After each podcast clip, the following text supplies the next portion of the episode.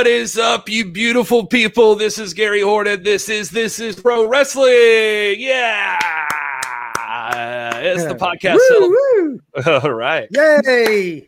we're here to celebrate the past, present, future history, legacy, and tradition of the greatest pro wrestling. It no, no. Today is just the greatest sports, uh, sport of all time. You know, you get what we're here for. You know who we are. Pro wrestling. it's it's it's all about wrestling. That's what we're doing here today on this show. And uh, as always, I am joined by my hetero life mates, uh, the William Martin Wilson Martin. William Wilson. Yeah. There you go. I think the William I Martin what- is your nickname, and then Wilson Martin is your name. So it's like your wrestling name. The William Martin Wilson Martin. I just Yes, call him King, okay. King King William. King William the good. Conqueror. I like that. Yeah. I, I do like that. Will the Great. Yeah. And the man bowing at the knees of uh, Wilson is uh, the doctor, Rob Stitz Stinson. Hey, Doc. Hey guys, yeah, that's not so much that, but Okay. the nail. Wow. I mean, it's a, calling mu- me the, more of a great, the Conqueror. yeah, but it's a it's a mutual. It's more of a mutual, you know, acknowledgement Uh, among peers, not a bowing of the knee. Mm. I got Jabu right here, man. We're trying to pull out this Braves game, win this, win this series, beat the Phillies for the first time this year in a series. So d- come on, Gary, don't do that to me tonight, bro. I'm already struggling with my internet because of the storms here in the Chattanooga area. Come on, man, don't be like that. We gotta we gotta keep the positive vibes going. Yeah, yeah, you coming at me all negative already, like I'm bound to people. Well, uh, hopefully, feel a little bit better and tell us what that thing is down at the bottom corner of your screen. this thing first of all this is jabu don't don't Whoa. disrespect he hears you he hears you and right now he's giving us a five to one lead uh, in game three of this series. So respect please gary for, uh, for in in the name in the sweet name of hank aaron and eddie mathews please don't disrespect jabu. I've got his glass full. we're breaking bread. We're supping uh, from the same cup tonight. Let's talk pro wrestling. All right, all right. Well, uh, we are going to talk pro wrestling, and we're going to talk about famous mothers in pro wrestling. We're gonna we got we got all kinds of stuff we're going to do, but mostly, I just want to say right now, hello to John Farmer and Dave Scooby and Eric Dale and Willie Bowen and uh, Ryan Romano, of course. Uh, front rows in the house, RJ Krasinski. We got we got them all here. Everybody who's anybody right now uh, is in this chat room and that's this is the elite. This is uh this is being the elite. AEW don't know nothing about it. You know what I'm saying? Eric Dale saying uh Rob will bow if Nick Aldis tells him to bow. Oh man, is, uh, so that's the right thing. off the That's, that's that's that's. I mean, that's just a that just be Eric, who I respect. He's an NWA fan. This is my boy, but that that betrays a misunderstanding amongst the NWA fam and amongst greatness. Nick Aldis does not ask the doc to bow. Uh, again, the uh, Nick Aldis consults with the doc, so um, you know. But I, I will tell you, out of out of recognition of his greatness, he don't need me to tell him to bow. I bow, I, I bow the knee to the great one. All right. Well, love that speech. That was good. Uh anyway, so it's good to have all of you here with us Oh, tonight. wait, hold on now. You left off. No, no, no, no. You left off Brian I? Rosa, man. RJ, did I forget Brian Rosa? I can't believe. Oh, wow. I did.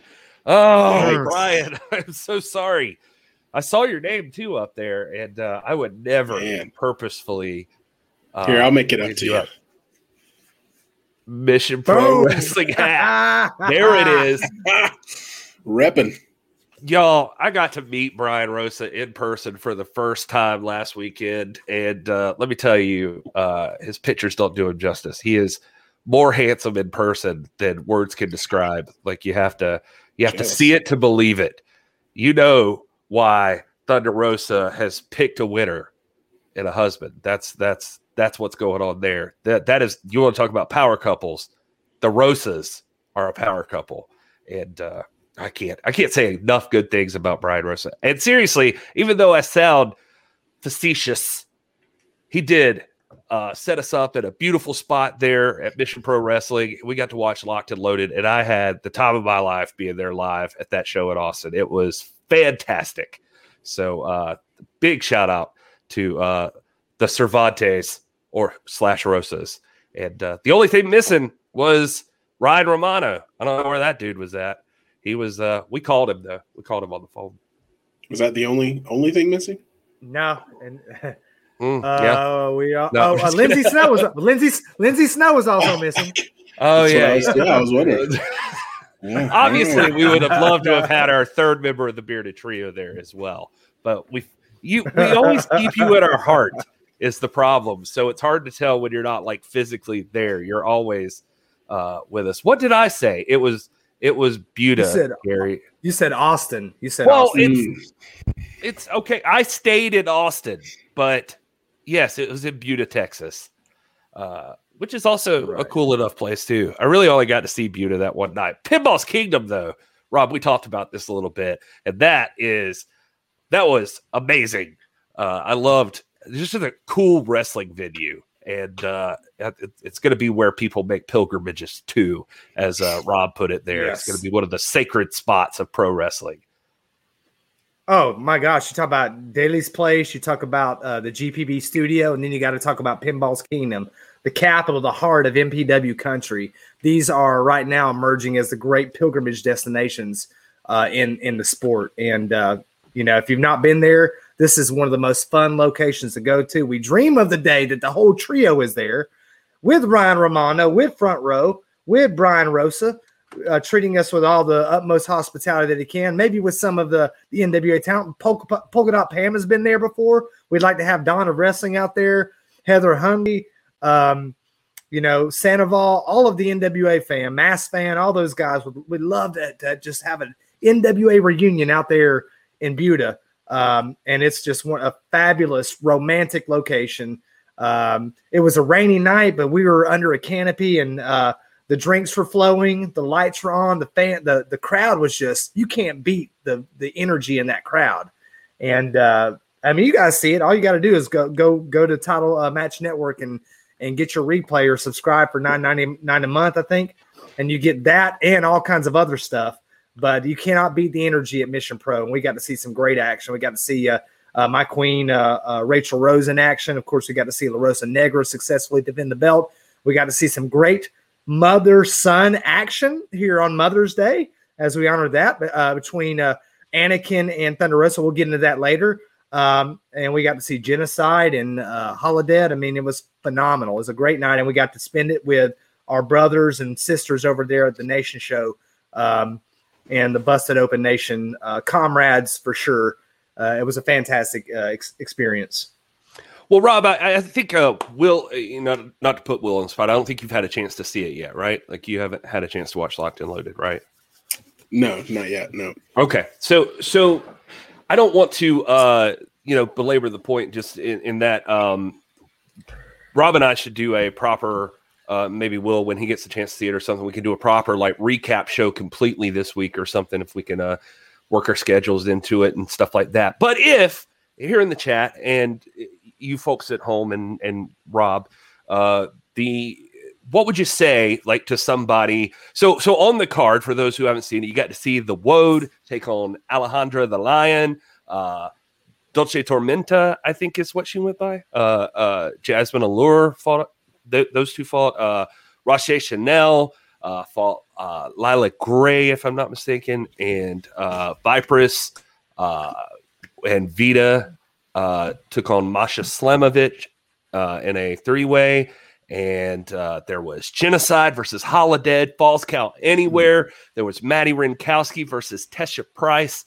rachel rose versus roxy alex gracia versus marti belle and la rosa negra took on red velvet for the mission pro world's heavyweight championship it's a stacked card uh, i was just curious where i was going with that is those are the matches what what do you think people have to check out like if they're short on time and they're going around they want to get title match network this week. What was your what was your favorite uh, part of the show? Gosh, man, uh, the surprise appearance by Masha Slamovich was awesome. She's becoming a really intriguing talent. The match of the night for me, I mean, look, you got lots of highlights, obviously. Like uh, we, we saw going around on Instagram, um, La Rosa Negra may be the best. She may be one of the best champions going today, regardless of gender, regardless of promotion. She is dominant. She is a class act. She's an absolute consummate professional. And that match with Red Velvet was phenomenal. So she, any discussion of like who, who's got it going on right now, you got to include La Rosa Negra in that picture. Of course, um, the exchange between David LaGreca, who's a friend of our show, uh, uh, and uh, Lamera Mera and um, Anakin was incredible. Like my mouth was dropping when they cracked that. I mean, I don't want to spoil too much for those who haven't seen it. I'm, I'm sure everybody knows, but uh, they cracked that bottle over the, the dude's head, man. And I was like, what just happened? That was cool. But for me, the highlight of the night, bar none, was genocide and uh, Holidead. No doubt. They stole the show. It was an epic, brutal, physical contest. They were all over the place. They were literally right in front of Gary and I. I mean, we felt we caught sweat droplets or oil droplets or whatever that was coming off of genocide, uh, doggone uh, uh, hydraulic fluid or whatever. And it was uh, it was in, incredible, intense. It spilled all over the place, and I'm sure if you watched it on Title Match Network, it spilled across the screen into your living room. It was it was fantastic. But there's lots of great stuff. I mean, the show was stacked. It was energetic. It was nonstop. I don't feel like there was ever a point in the show, Gary, where the momentum let up. Yeah, I don't think so either. And and I'm with you and Mongrovia Mike and Scooby in the chat. My favorite match of the night had to be Genocide versus uh. That match was incredibly physical and just uh, it was a blast to watch. Uh, but anyway, so I, those are some things to look out for. David LaGreca, her his uh, interaction with Thunder Rosa and Anakin, uh, definitely uh, a highlight as well, and uh, just a just a lot of exciting stuff. Of course, we love seeing our girls Alex Gracia and Marti Belle. Also, that was just a good, solid technical wrestling match uh, between the two of them, and uh, so can't ask for more than that. Uh, and yeah, I see Roche Chanel getting mentioned a lot. Becoming a big fan of Roche Chanel. Just uh, a lot of fun to see in the ring. Uh, my wife was especially annoyed by Tesha Price. Uh, was happy that Madi Wrenkowski uh, beat on her. And what, what man, I really like Tesha. It's her. She's quirky, man, but I kind of like that. I mean, I, I, don't get me wrong. I'm a big Madi Wrenkowski fan, uh, but Tesha, man, she she's quickly becoming a, a name, like a big name, and she we've she seen is. her a lot on AEW Dark. But I like I like her mannerisms, man. I think they're they're kind of endearing. Yeah, I mean, the thing with Tesha Price is the wife uh, disliked her for all the right reasons, uh, just because of the uh, because she's very uh she was uh what what is it overbearing in the ring with her attitude and just uh her frustration and screaming and stuff like that so she thought she was just kind of big childish basically uh so that was it so she was hmm. happy to see uh to see uh maddie uh punch her a few times so she thought she was she was being kind of a baby in the ring is basically what was happening. Those are all the right reasons, right? Like not that Tesha wasn't doing her job. I also, by the hmm. way, I'm a fan of Tesha Price. I feel like she's watching right now. Now I'm going to get beat up. But uh, anyway, uh, Ryan Romano see the exact opposite. Tesha is intimidating. I loved the screaming during her match with Maddie. And uh, I don't know. Jennifer was sitting next to me, just like, why is she acting like a child? Maddie needs to slap the taste out of her mouth that kind of mm. thing. So, anyway, glad to have you all here. Welcome, James Lawrence. Welcome, Neil Benedict. Thank you guys for showing up. And uh, so we were just talking a little bit about Mission Pro Wrestling, but now we can jump on to some other stuff. Uh, yeah, and I get it, Ryan. Maddie is also not the embodiment of maturity either. Sometimes, so she, you know, they're, they're they both got attitudes. Is the thing. So anyway, all right. So what should we do first? Should we play some Mother's Day games? Should we? uh Did you guys all uh in the chat? If your mom's available to do it, did you all call your mama? Did you talk to her? Uh, like the old Brodus Clay. Somebody better call your mama. Did you call her? Did you tell her you love her? Got to do it on Mother's Day. Will, did you speak to your mother? Oh yeah, I went to her house. I hung out with her all afternoon. All so, right. Yeah. Well, there you go. I uh yeah, I, I got it in right before the show. So uh hopefully you all called yours and uh Anything else you guys want to talk about before we jump into some Mother's Day fun for the wrestling show here that we're doing? No. Perfect. the wrestling show that we're doing. Oh, for this wrestling show that we're doing. Okay, yeah. Uh, welcome, Caleb. Good to see This, you, this, buddy. this little new little pro, this little new little project we got going on. Yeah. Thank y'all for, for bearing with us. Can I, uh, if I could, real quick before we uh, jump into this, I do want to self promote something really quick. Um, if you guys haven't already, if you're not subscribed to the YouTube channel, please do. If you're new here and watching or something, it would help us out greatly. We're trying to hit a thousand. That's the current goal. We want to get there. We're grateful to everybody that checks us out on the NWA post show, but we're also trying to build up our own uh, channel here. So uh, if you got any people you can tell that like wrestling conversation and stuff like this, just hanging out just like this, please tell them about us so that they can also subscribe. Uh, that would be amazing. And if you're not following us on the podcast, uh, also there would be awesome. But in both places, if you have not yet listened to the interview with Tom Latimer, we would greatly appreciate it if you checked that out. Tom Latimer has not talked publicly, like in the interview format, really, in a very long time. Um, as some of you know, I mean, there's there's reasons for that, and and Tom's been kind of hesitant to get back out there, but Tom's been going through a lot of stuff lately, and uh, and, and in a good way. I mean, like uh, just as far as uh, life situations, you know, obviously he's engaged to Kamille, and uh, he's got this great gig at the NWA where he is regularly featured and dominating in the pro wrestling industry, and so he was happy to get out there and talk to everyone, and and so. uh luckily he came and he hung out with us. And uh, we hope you'll check out this interview. It's available right now with tom latimer. And he is unlike he's he's in a way that you've never seen him before. You always see the angry tom latimer the violent tom latimer tossing people around the wrestling ring but in this one he gets into a lot of heartfelt discussion about a lot of different topics. And uh, I'll just play a quick little two minutes here just so you can check it out, just to see what I'm talking about, where it gets a little deeper. When I kind of look back at my life, I go, wow, what? And don't get me wrong, I'm very grateful now and I'm in a, such a good position and I've got a great relationship and like, you know, I, I can run a household and I sort of just grew up, but I just look back at those 10 years ago. Why did you quit drinking 10? Why did it take you 10 years? And there were so many chances, so many opportunities. And I just honestly thought I was I was fine and I was against the world and I was angry. And drinking also helped me never deal to deal with any of my feelings. It helped me to it helped me to just not care. And so when I did quit, because I tried to quit for several years, then finally with with the help of Kaylee and whatnot, it, that was it. It was it was time. Even though there was a million events that should have been the time. Once I once I finally gave it up, there was no crutch. If I got angry, there was no crutch.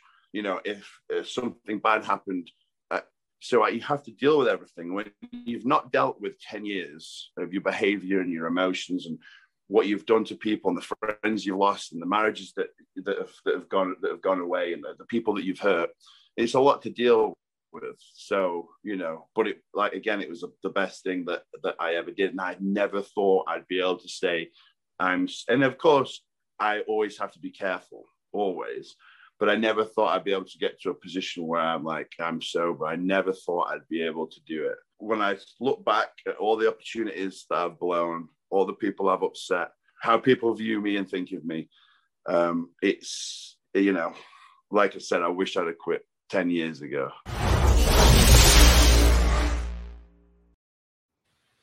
So there you go. That's just a little taste of it there. But Tom goes on to tell plenty of stories. There's a lot of, I mean, I know that stuff was kind of heavy, um, but I just wanted to give you an idea of the personal detail that he goes into, and uh, he goes into even more detail about some of the mistakes he's made and that sort of thing. And by the way, owning every bit of it, and uh, as he makes this journey into trying to better himself as a person, and um, anyway, uh, just uh, just I, I, had a lot of fun, and Doc, you were there for some of it too, and uh, it was just a, a, lot of fun getting to know Tom and, and talk to him like that. And and by the way, it's uh, also not all that heavy because he uh, definitely has some really really fun stories too. Um, the towards the end, there's a great story about him tearing his butthole. So uh, you'll have to tune into the uh, to the interview and check that out. It is available now on the YouTube channel and on the podcast.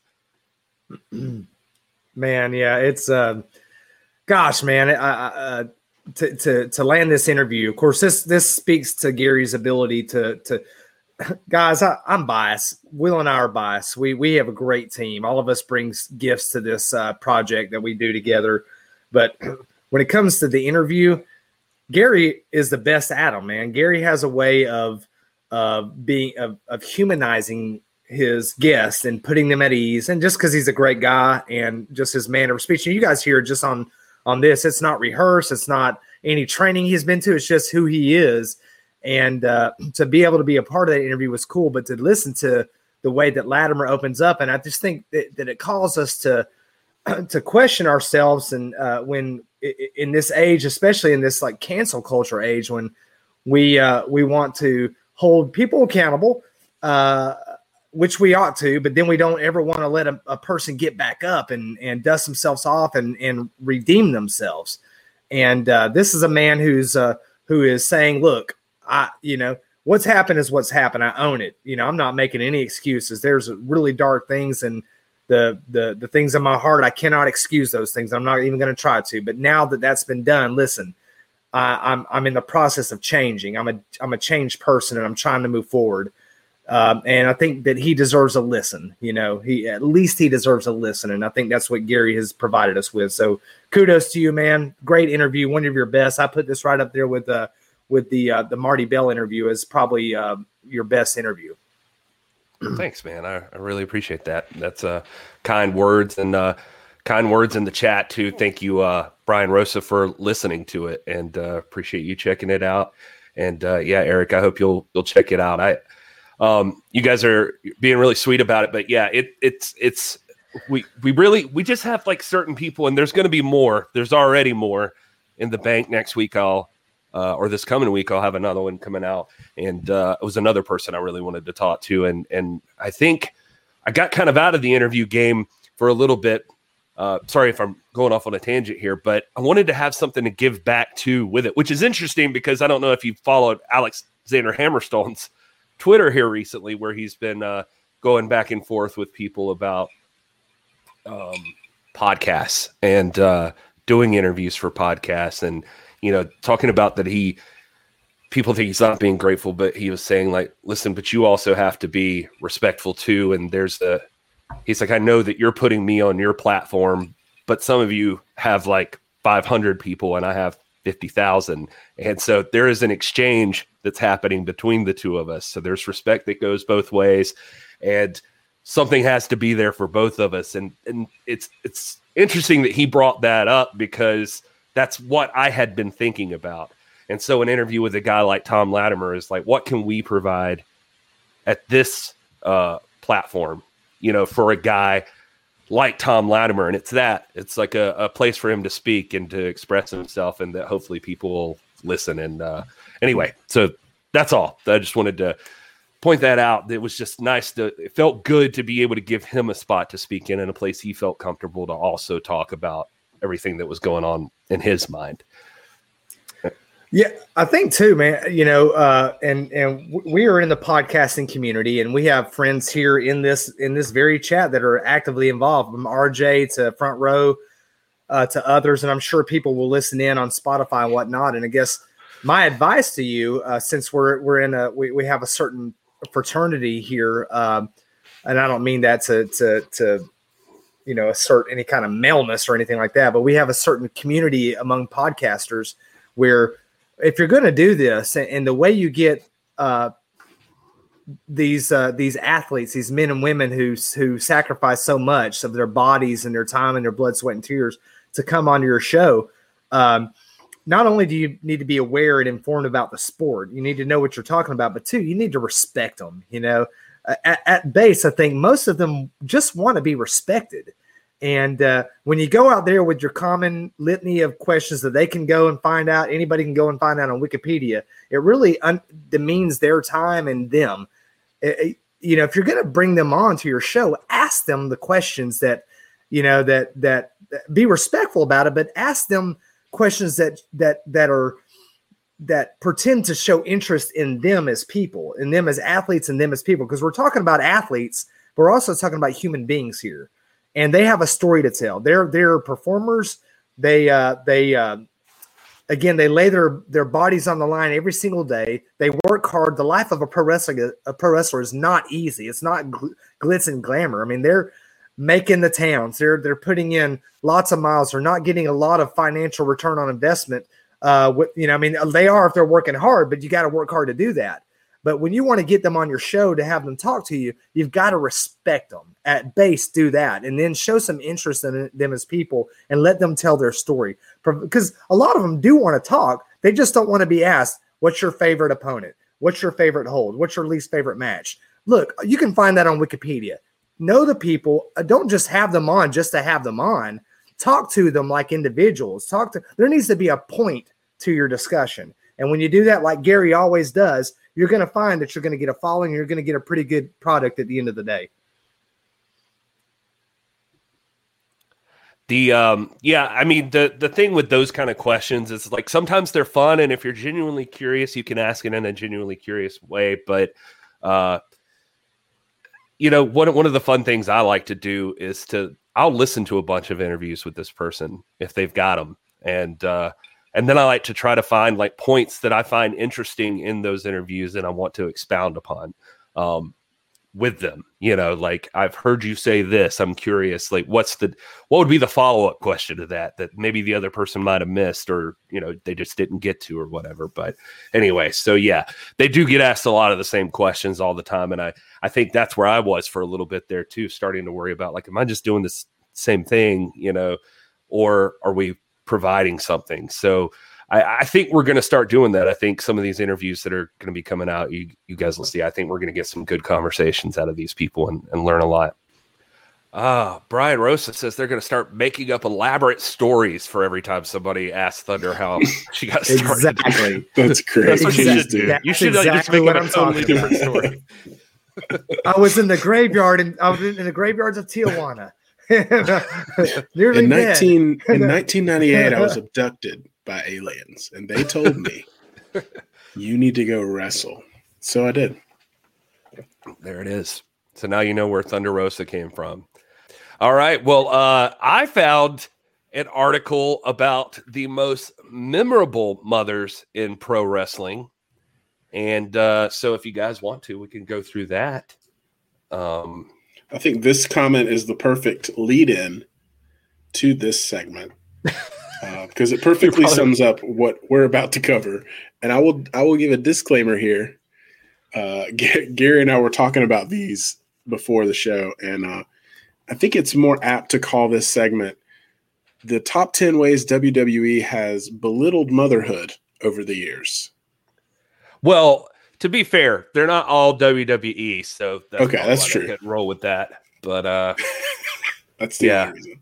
So if you guys are down, I'll throw this in there, Rob, unless you have something. Because you look, Rob, you look like you're just already frustrated. Yeah, you're just like you just look how- like you're That's just his face, man. you got That's resting face, Rob man. face. He's got resting that's how rock face. See, that's just normal. Ugh.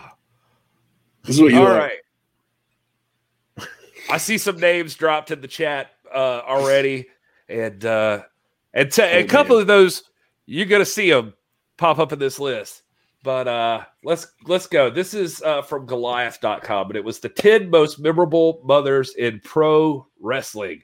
Uh, they said they, the whatever the case, here are the instances where someone's mother really made an impact in the wild and woolly world of professional wrestling. That is uh, what we got. Number 10 listed uh, as the number 10 most memorable mother is Vickie Guerrero. Look at that. Oh, Vickie. It says Vickie Guerrero was one of the most irritating and evil authority figures ever seen in professional wrestling. But it really shouldn't come as a shock that someone who was married to Eddie Guerrero knows how to play a really good heel character. More importantly, for this list, before she rose to an on screen power within WWE, Vickie Guerrero's original appearances on WWE TV came as the mother of Eddie's children, including one Shaul Guerrero, who would train to become a wrestler and would later appear on NXT years later and at Mission Pro Wrestling. I think she did she ever show up at Mission Pro? Yeah, I think she did. She did. And- she she was a guest announcer. That's right. uh, during a ridiculous storyline which revealed that Eddie was somehow the father of Rey Mysterio's son, Dominik. As a result, we got to have several weeks of Vickie herding her children around backstage while pleading with Eddie to stop torturing Rey and his family. Everything culminated in a ladder match that saw Vickie Guerrero get involved and knock Eddie off the ladder in a last ditch effort to get him to give up his current path of destruction. Powerful stuff. Sorry, that should have been powerfully ridiculous stuff that left most wrestling fans scratching their heads. So number 10, Vickie Guerrero. Congratulations, Vickie. You you are memorable. All right. All right. I can see Will laughing, and then I just feel like I'm hung out to dry here. no, yeah, I mean, no. You, you Rob's like, great, I got man. nothing to say about any of this trash. And Yeah, you're right. Yeah, uh, I'll going. be here to great. to show my contempt. Uh, we're we're celebrating mothers. For Not crying out way. loud, people. Uh, let's see. Anyway, I do genuinely think Vickie is a, a lot of fun though. So Oh yeah, Yeah. She's she's great. all right. Number nine. See, they're they're teasing you though, because Vickie Guerrero is just legit a wrestling mother, and so is number nine here. Um, that is going to come in as the lovely Helen Hart. Stu Hart's the one that gets all the credit for the Hart Dungeon, the raising an entire clan of professional wrestlers. But according to many people, including Bret Hart himself, Helen is the power behind the Hart family, running the financial side of Stampede while also raising a massive family. When the Hart family feud between Bret and Owen made it onto WWE TV, Helen and Stu made several appearances as well. Um, in perhaps the most memorable appearance by the Hart matriarch, Helen was directly responsible for Bret Hart losing the WWE Championship to Mr. Bob Backlund at Survivor Series 1994, when she listened to the manipulative pleas of Owen Hart and threw in the towel on Bret's behalf to give Backlund the victory. Ladies and gentlemen, there she is, the lovely Helen Hart. I will see they're they're they're they're It's going in with like legit wrestling mamas, right? Yeah, they're So- getting they're they're they're getting us. They're baiting us in. Let's keep, let's go. Yeah, I mean, they, well, all these people in the chat be like trying to guess all these like random silly storylines. That this ain't that kind of list. This is good mamas. This is it's going to take everything seriously. I don't have a picture for this next one- next one. I'm just going to tell you they rated number eight as Randy Orton's many different wives. That's what they oh put oh my here. gosh. Oh god, now Rob's completely checked. Hey, I, I, in the in the words of the great Caleb Harvey, I'm just here so I don't get fined. we will find you. We will find you. I'm in all just here so I don't get fined.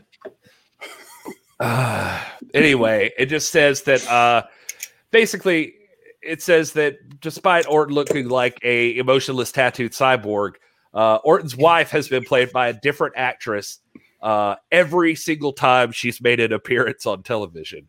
Um, officially, Orton married his first wife in 2005. Uh, they divorced in 2013, and Orton has since remarried. Had a first child in 2008, who have uh, who has also appeared in WWE on TV, which technically means that any actress playing his wife since has also been pretending to be the mother to his daughter. There's something to be said about the fact that WWE would put Orton's infant child on TV, but decided to pay an actress to play his wife. We're just not sure what. Uh, this also harkens back to a story told by Mick Foley, who married an actual fashion model in real life, only to see WCW pay a woman to play his wife in a series of vignettes because nobody would believe Cactus Jack's wife was hot. I mean, that made sense though. um, it says, sure, we made a small logical leap to get Orton's fake wives on this list, but we mostly just wanted to make a joke about how many different women have played Randy Orton's wife on WWE TV over the years. So that's why they threw those in. All right, you fanatics. Number seven, on this list, you bunch of animals, it's going to be the lovely Mae Young. Look Oh, at yes. Nothing scandalous here, just your classic, her. Yeah, your classic female wrestler. exactly. If you think you know where this is going, I'm going to warn you right now that you are absolutely correct. And any emotional distress you suffer by continuing watching this video is your fault. Okay. That's a good It- disclaimer. That's good. During the Attitude Era, Mae Young entered into a relationship with sexual chocolate Mark Henry, which was exactly as uncomfortable to watch as you might have guessed. And up and to up the comedy factor, somehow Young became pregnant and eventually gave birth on an episode of Raw, which was just well, it's indescribable. So we have pictures here. Uh, the fact that you the fact that it legitimately caused Gerald Brisco to vomit on live TV says more than anybody on this show ever could. Oh, yeah. And she actually gave birth. As you can see there, we've included photos as Will covers his face. She actually gave birth to a rubber hand because this was the WWE Attitude Era, the one that everybody says was one of the best eras of all time, perhaps the best era of all time. And uh, most things actually made zero sense. Uh, the joke doesn't end there, though, because years later, as you can see in this picture, on an anniversary episode of Monday Night Raw, a man dressed up as a giant hand appeared, claimed to be Mae Young's son, proving that WWE has never met an angle they aren't willing to call back at some point and pretend it's hilarious. so uh, there you go. Number seven, Mae Young. Just look at those photos. I mean, it's very rare you get to see like the baby like right at the time of birth and then all grown up. It's beautiful. Um anyway, uh Willie Bowen uh I think you've made the most insightful comment about this. Uh, and I couldn't agree more, sir. all right. All right. Are we are we I'm still like, going? What? What in the name of James Lawrence's contempt for the WWE was going on there? Uh, all right. Oh my gosh. Well, it's not going to get any easier, everybody, because next up on the list, we've got. What is you? What are you doing, Will? What the hell was- I just don't want. I just don't want. I don't want that to be a clip and then somebody come up and then see my face. I mean, I know my name's down there, but I'm trying to just. Will Will is Will feels like we're being offensive to mamas here. I don't feel like you're being offensive to mamas. I feel like you're being offensive to wrestling fans, which is our target audience. Uh, it's a Mother's Day episode. We got to talk about these things. All right, fine. So number six on the list is the lovely Lita. You don't remember Lita had a kid? Hmm. Lita had a kid. Do you remember the daddy? Oh, it was. Kane. It was Kane. Remember when he knocked up Lita that one time? Whether or not Lita counts as a mother depends on your personal definition, I guess. But she was impregnated by Kane's demon seed in like 2000 and something. I don't remember. Anyway, uh, somehow she ended up having maternal feelings towards that child. This is this is deep stuff. All right, this is WWE. Yeah. This is, um, so uh, she had maternal feelings, even though this child was the result of an unwanted sexual encounter, apparently. So I'm not sure this would play today. Actually, now the more I think about No, this, listen. None of these. I'm not Like, going to try I to mean- justify this. Uh, it's terrible and it's uncomfortable. Uh, and it uh, included more than a few unfortunate implications. Uh, the important thing thing is that it ended as wrestling pregnancies always should do. No, not should do. Um, uh, it was the uh, tasteful accidental miscarriage as a result of an accident in the ring, and somehow she lost her unborn child, managing to unite Kane and Lita as a couple, uh, which seems probably like a logical turn of events. Um, and uh, the also it also led to the scene over to the right there, where Gene Snitsky made fun of them by drop kicking a baby into the crowd. So there, Classic. That's is- a timeless wrestling storyline right there. mm, I want to talk about dark side of the ring. Somebody should bring up these things. This is WWE, ladies and gentlemen. WWE. And people ask me, they say, "Why are you an NWA fan?" Will I feel like this list can just point them that direction because you'll never see any of this garbage on there. Uh, Caleb, this list was by a website called Goliath, Goliath.com. I was searching and like I legitimately didn't, not enough people write mothers lists about professional I wrestling. gave so you I gave you four or five. I gave you four or five today. you can give me four or five pictures or will four or five Oh, pictures so you can set them You up. You don't know how to Google Magnum TA Nikita contract signing? Maybe the It's not my fault. Next up on the list, number five, we're going to run right into the lovely Dawn Marie. There she is. Do you remember this? Uh, if you thought that it doesn't get worse than fake rubber hands or miscarried demon fetuses, uh, there's, I feel like I'm just like rubbing Rob the wrong way this whole time. this, uh, Let's talk about the strange case of Dawn Marie here. As you can see, she tried to seduce Torrie Wilson's actual father. This is Torrie Wilson's real father, Al. Al Wilson. Does anybody remember this? Uh, she was trying to mess with Torrie's head, presumably, uh, but it lasted for weeks. Uh, had terrible acting. Uh, Al Wilson is not an actor. Um, and uh, along the way, we saw Dawn persuade Torrie into an implied lesbian experience by promising to stop her pursuit of Torrie's dad. Uh, there was so there was numerous uncomfortable makeout scenes, uh, a lot of Al Wilson naked flesh on television, and uh, anyway, I don't know. In the end, what happened? Dawn Marie married Al Wilson on an episode of SmackDown and became, you guessed it, Torrie. Wilson's stepmother. Happy Mother's Day, Ugh. Dawn Marie.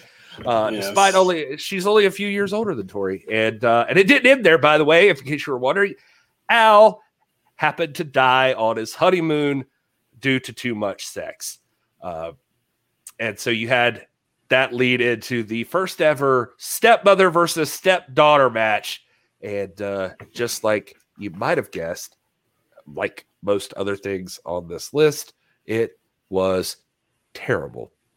So there you go. We've Much officially like our viewer run off. numbers right now.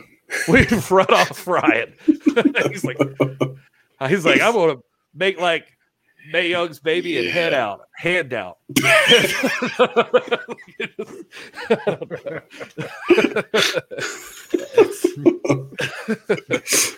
but uh anyway, Oh, all right. boy. Well, it was good seeing you, Ryan. Thanks Yeah. for being here. Uh, Ryan Murphy says company up north does really bad soap operas and gives bad porn movies an even worse name. you got that right. Uh, they got more of a plot than this. And then randomly, by the way, this list though, it goes right back at number four uh, to an actual just a just, just another wrestling mama. It is sweet Saraya, the mother of Paige. You know Paige? And she runs her own wrestling promotion over there. If you ever wondered what JBL was talking about when he referred to Paige beating her own mother to win her first wrestling championship when Paige was uh, on SmackDown, well, that's true. Sweet Saraya Knight. Uh, she started wrestling in the early 90s for World Associations of Wrestling, uh, which was her husband's promotion in the United Kingdom. Uh, she would also appear in North American women's promotion Shimmer and Shine. Uh, she would bring her own son and daughter into the business, both teaming with and fighting against Paige, then known as Britani Knight. Uh, in fact, Saraya still wrestles to this day while also helping run her husband's promotion, um, as well as their offshoot female wrestling company, uh, both located in England. Meanwhile, you obviously know who uh, Paige is, and her son and stepson also wrestle on the independent UK circuit as well. They are a legitimate UK wrestling dynasty. Also, fun fact uh, that I'm sure Rob would bring up if I didn't. Uh, Don't don't bring it up. Let me bring it up. all right, you bring it up, then. Rob. Give him something. Drop. It is uh it is uh the Saraya Knight that is the the wife of Ricky Knight, whom uh, uh, the Knight family that is the very Knight family that trained our current uh world's heavyweight champion Nick Aldis. Nick Aldis was trained by the Knight family um and currently sits at day 832nd uh 832 of one of the most decorated illustrious championship reigns in history. Day 832. Nine th- nine thirty two. My bad. My bad. Oh, what? What are you doing over there? I'm over here watching them. I'm sidetracked. But uh, yes, it is the Knight family that is the uh, that has uh, deep, deep, deep ethereal connections to uh, the national treasure Nick Aldis. There you go. I knew that had to come up. So, so well placed at number four. I have no idea what the lo- logistics of this list are. That they go from like a couple of actual mamas to like the most ridiculous things in motherhood ever on wrestling to another mama. And here's another mama, which comes in at number three. Uh, this is obviously we're back to weirdness again, but it is Mama Benjamin. Shelton Benjamin, you all know him, incredible college athlete, great professional wrestler. Uh, he was doing his own thing and uh, WWE, actually looking really good at WWE. But with that said, uh, he often struggled with his promos. Apparently, was one of the reasons he got held down. Uh, he didn't have like much of a character. He was just a really good wrestler, and uh, so they decided because this is WWE again. We're talking about uh, that they wanted to give him some kind of hook. And so what they did was they hired a comedian by the name of name of Thea Vidale, and uh, she played Shelton Benjamin's mama, uh, who they refer to as Mama Benjamin. The role uh, had her play like a fairly stereotypical and uh, probably racially insensitive uh, part as a large, angry black woman.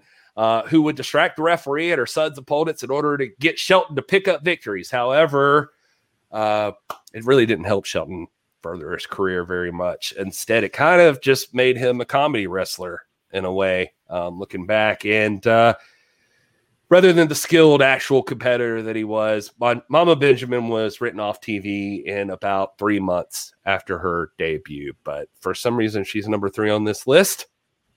Mama Benjamin, ladies and gentlemen.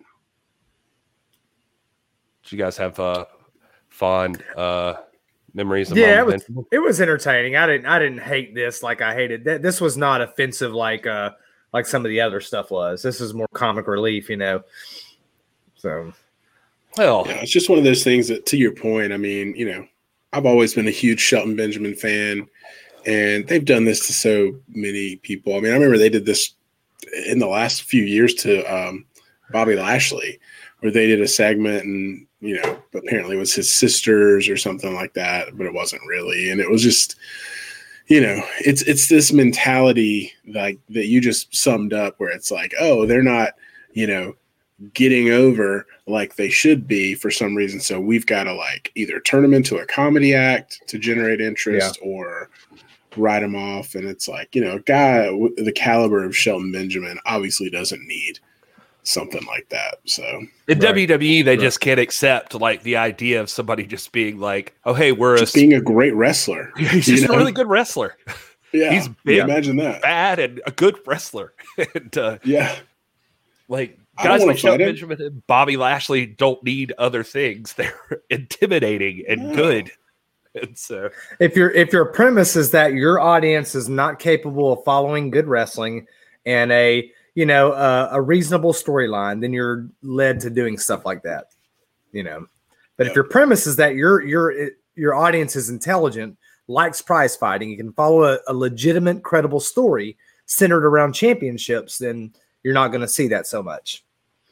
Doc, I'm glad you said that because it does make me wonder. Uh, speaking of like credible wrestlers, like really good professional wrestlers, uh, and then giving something that uh They don't need. I wonder your thoughts on our number two entrant here when we talk about the legendary performer known only as Marcus Alexander or Buff Bagwell. And when they introduced his mother, Judy Bagwell, uh, one of the most infamous mothers in wrestling. Uh, she made waves on and off screen in WCW and WWE. Uh, she was the real life mother of Buff Bagwell. This is not fake. Uh, she made several appearances on WCW programming. Each was probably more ridiculous than the last. Uh, at one point, she was one half of the WCW Tag Team Champions after Rick Steiner made her, her his partner to replace the injured Kitty Chaos. And in fact, she was never defeated for that belt, by the way. So this is pro wrestling history. She's never defeated for that belt. And it was stripped from the team when Steiner went down with an injury. Later, Bagwell would be seen hanging around backstage at WCW events supporting her son, which led to her being hit with a Kanyon cutter and becoming the object of the completely ridiculous Judy Bagwell on a pole match between Buff and Kanyon. And yes, they really did call it that, although it was actually a forklift, not a pole, uh, as you can see in the pictures there. They, uh, I think the logistics, no matter what Vince Russo wanted at the time, and I'm pretty sure that was Vince Russo at the time, uh, they couldn't put Judy Bagwell on a pole, an actual pole. Uh, after WCW folded, Buff was uh, signed by WWE and his mother too to become part of the invasion.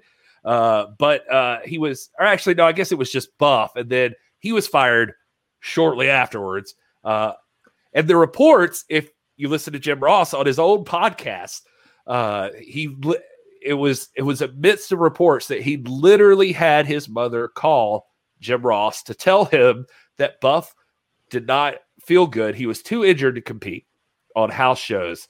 To which JR allegedly replied, This is the last conversation you and I will ever have about your son because he is a man. He should be calling me, not you. And uh, that is uh, roughly about the time that Buff Bagwell's career ended in the WWE. And uh, there you go. Judy Bagwell, former WCW tag team champion. And uh, perhaps, perhaps the most famous mother in pro wrestling history, if not for our number one. But uh, let's take this time. Will, as a tag team guy, this is obviously important pro wrestling history. Doc, Yes, as. as a uh, as a fan of wrestling in general, obviously gotta give big props to Judy Bagwell. Uh, guys, want to add anything to this? Uh, no. I will. I will say that. See, th- th- like this era of, uh, especially in the latter years of the WCW, it's not as though, it's not as though everything that was going on was terrible. You had a lot of good stuff going on, like Lance Cade's emergence. Booker T was like really hitting his stride as a singles wrestler. There's a lot of things that I really cherish from that time, but then there's part of it where it's like the WWE and WCW were trying to out asshole each other. You know what I mean? They're trying to out freaking ridiculousness each other. And this is one of those. Buff Bagwell never needed that, by the way. Buff Bagwell is a fine talent, great body, good mic skills, looked great. Had, had a phenomenal run with uh, um, with uh, uh, uh, uh, Scotty Riggs as the American males, and I know that's something that he doesn't look back on right now so favorably. But uh, I think at the time it was a pretty good looking tag team that that really a lot of the younger fans liked and all that.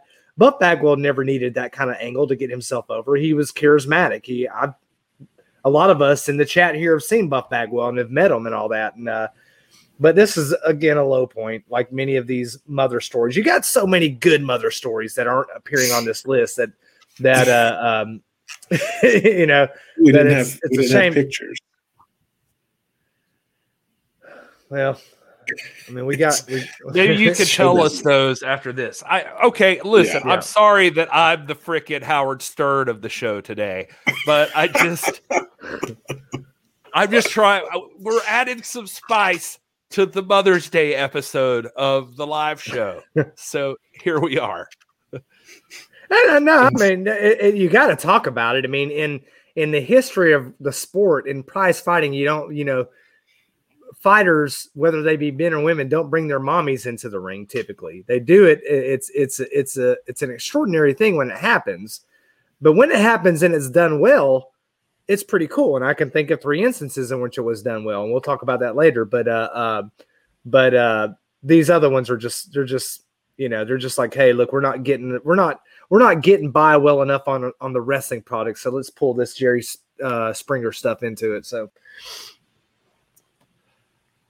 All right. Well, uh, let's take a look at the number one mother. We can finish off my disagreeable list uh, here from Goliath.com. Sorry, Goliath. Sorry, mothers everywhere. Um, all right. But number one, Rob, you got any idea?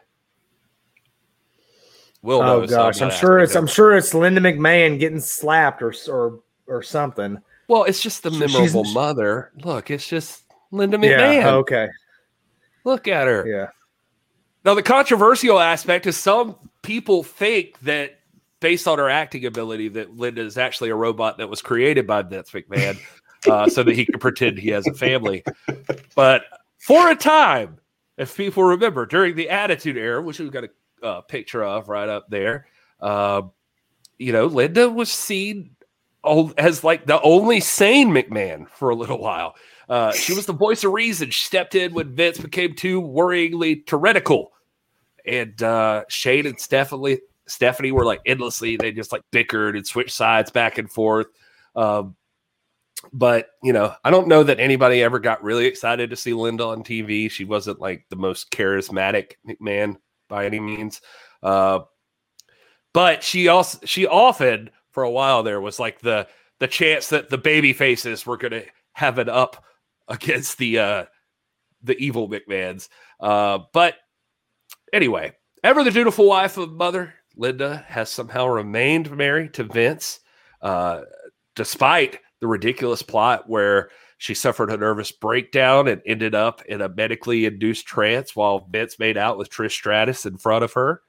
Uh, eventually, Linda left the WWE though, and uh, in an official capacity at least, and she ran for U.S. Senate, losing I think each time she ran. Uh, anyway, but now she's the head of uh, Super PAC, I believe, or something like that, if I'm not mistaken. And uh, so she's she's got her own political aspirations. She's doing her own thing, but she was uh, a big part of the WWE as a member of the McMahon family. So there it is, Linda McMahon, the number one memorable mother, and that actually feels fitting. That seems okay. Good. Glad you guys agree with me. and uh, uh, Patrick Griffin says Jim Cornette's mama should be number one. You know, at the head of a pro wrestling empire, uh, Linda McMahon is a is a is a, a capable matriarch to that family. I think that she's best when she does that, and and is worse when she when she plays a role um you know in the ring because she is an able businesswoman very savvy mind. Again she's been involved she served in president trump's cabinet. Uh again she's been active politically. She's very charitable person. Uh but uh you know uh when she when she's involved as a as a as a personality i think that's probably her her least favorable look uh as it were Could have said it better myself. now listen, I've got to pee, so I'm gonna go oh. pee real quick. So, so Rob, will we'll just wait. Chat.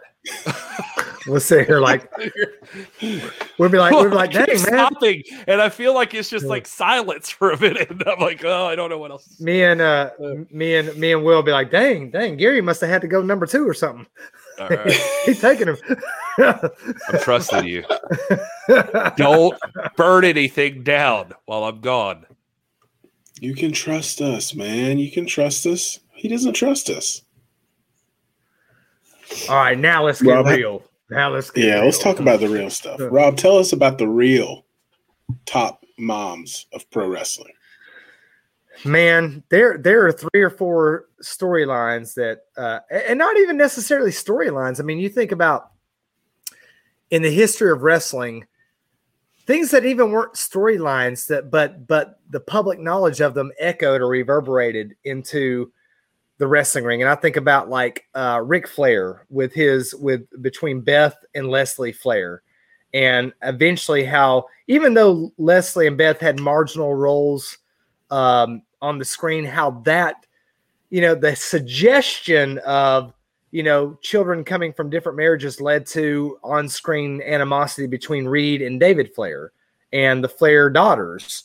It was very natural. It wasn't necessarily scripted. It seemed like a, you know, it seemed like a natural progression that you might see in any kind of prize fighting, you know, where this plays off and then how do you account for the, you know, the fact that, uh, that the Flair girls and David uh, don't see eye to eye or, or that kind of thing and it's a it's a simple feature of the fact that you're talking about the children of Leslie and Beth Flair, you know, or uh, and so I think that that's uh, an appropriate storyline. Obviously, I've said it. This is one of the ones I was thinking of when I mentioned the top three.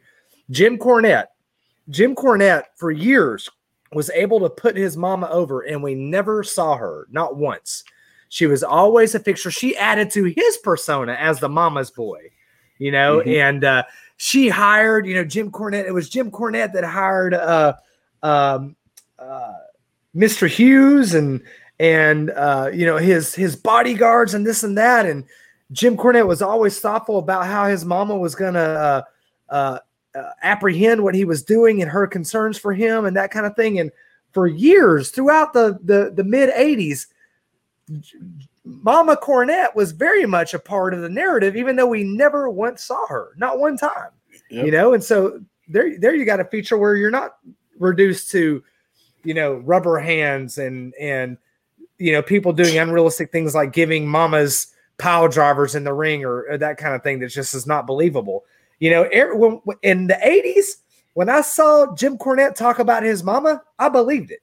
Like I believed it, like like I believe my yep. mom was real. You know what I mean? And it's one of those things too that's like, as an NWA fan, that that's how the Mama Storm thing felt, you know, because it was just part of of of Tim's narrative of who he is as an athlete, a competitor, you know, uh, that that he's he's the honorable guy, man. I mean, he is fueled by a love for his mama. You know, we can relate to that. All of us can relate to that, and it's one of those things that, you know, and, and that's I see, you know, where Gary's coming from with you know you throw Danny Deals in a wig into the mix, and it gets a little it gets a little convoluted. But I mean that's that's another example though, just in line with what you're talking about with Cornette, where it's just hey, you know, the the the mom is an important part of uh, of a character's development of you know your love for a competitor and um, get it together, Gary. Where are you going to go? You going to go down there? You going to go well, you know what happened was I, I started to put myself up there in the normal spot, but I was like, does it seem rude that I just came in and I'm like, now I'm up here? And so I was like, maybe I'll just I, I, don't mind being the I don't mind being the foundation. That's true. Cornerstone. That's a good way of looking at it. Yeah. I don't mind being over here uh, on the right. I didn't mean to interrupt you guys' flank. conversation. I y'all apologize. got the flanks, man. Y'all got the flanks. Now, just to recap real quick, Gary, we pointed out the just the some of the, some of the ways that mothers have played in that, but that have not necessarily occupied screen time, like we get the animosity between Reid and David Flair, going back to the fact that they're from different mothers. Linda, uh, I mean, excuse me, Leslie and Beth Flair. And uh, although they they they do appear on screen, it's it's only in the most marginal of, of capacities.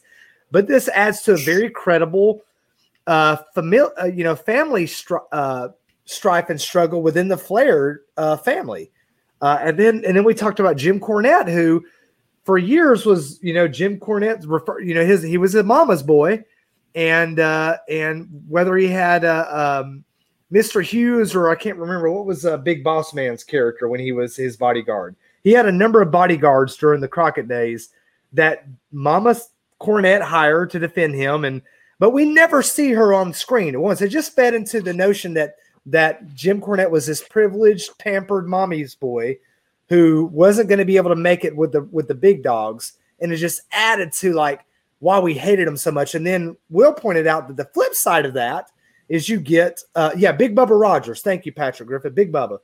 Um, uh, Tim Storm is the opposite side of that coin, where Tim Storm is the all American hero, right? He's he's not appealing to mama for security or help. He's fighting for things that we all honor, like apple pie, like the American ideal, our mothers, you know, and he he he does what he does because he loves mom. And then Danny Deals, yeah, it was an unlikable skit, but really, when have we seen Mama Storm? We've seen her during Carneyland when she gave a great interview, and that's pretty much it. She's not been drawn in. Every time that she's been drawn in, it's been Danny Deals parroting Mommy Storm or Mama Storm to get under Tim Storm's skin. And then when Tim Storm exacts judgment on Danny Deals, it makes it all that much more worthwhile. You know what I mean? But My for me, Danny Deals was being a, a sorry, uh, being a dick about it. it was that it was that everybody else acted like it was Mama Storm, and Tim Storm was the only person that was like, "What? What is happening?" Like Joe Galli and David Marquez. It's because it, it's it's like because "Oh, Gary. Mama Storm, and like somebody It's- let her because- into the building. Somebody brought her in. She made it past security. She got in, and it was just like, "I'm Tim Storm's mama," and everybody was like, "Oh, it's obviously. Tim Storm's mama." But Gary's over there going like, "Is it though?" Because they're acting like it is. Is it? I don't know what to believe. I was just like, no, everybody in the company is betraying Tim Storm right now. Somebody up in the booth at the time with Lagana and Corgan was like, oh yeah, Galli, that's uh, Tim Storm's mama. That's that's who that is. and and this was before we we do we do have to mention this was before the incredible interview with the actual Mama Storm from Carneyland earlier uh, in in the year in 2020, uh, which was awesome, which was heartwarming for everyone that got to see that. That was Right. one of my the highlights, the highlights of uh, NWA post post COVID was definitely that that uh, Mama Storm interview on Carneyland. That was really cool.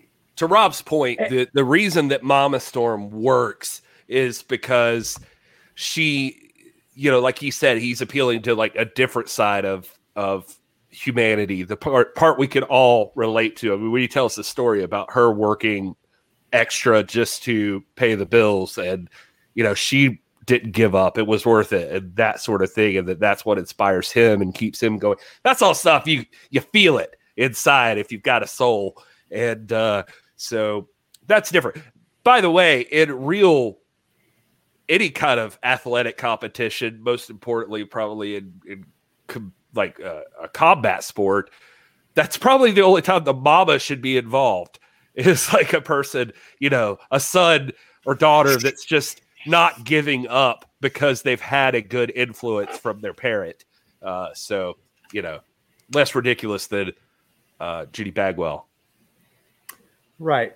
Well, then we have uh, a- a couple more stories. We have uh, the Jim Crockett Senior Memorial Cup, where uh, the wife of Jim Crockett Sr., uh, Mrs. Crockett, and therefore the mother of Jim Crockett Jr., comes out to present the million dollar check to the Road Warriors.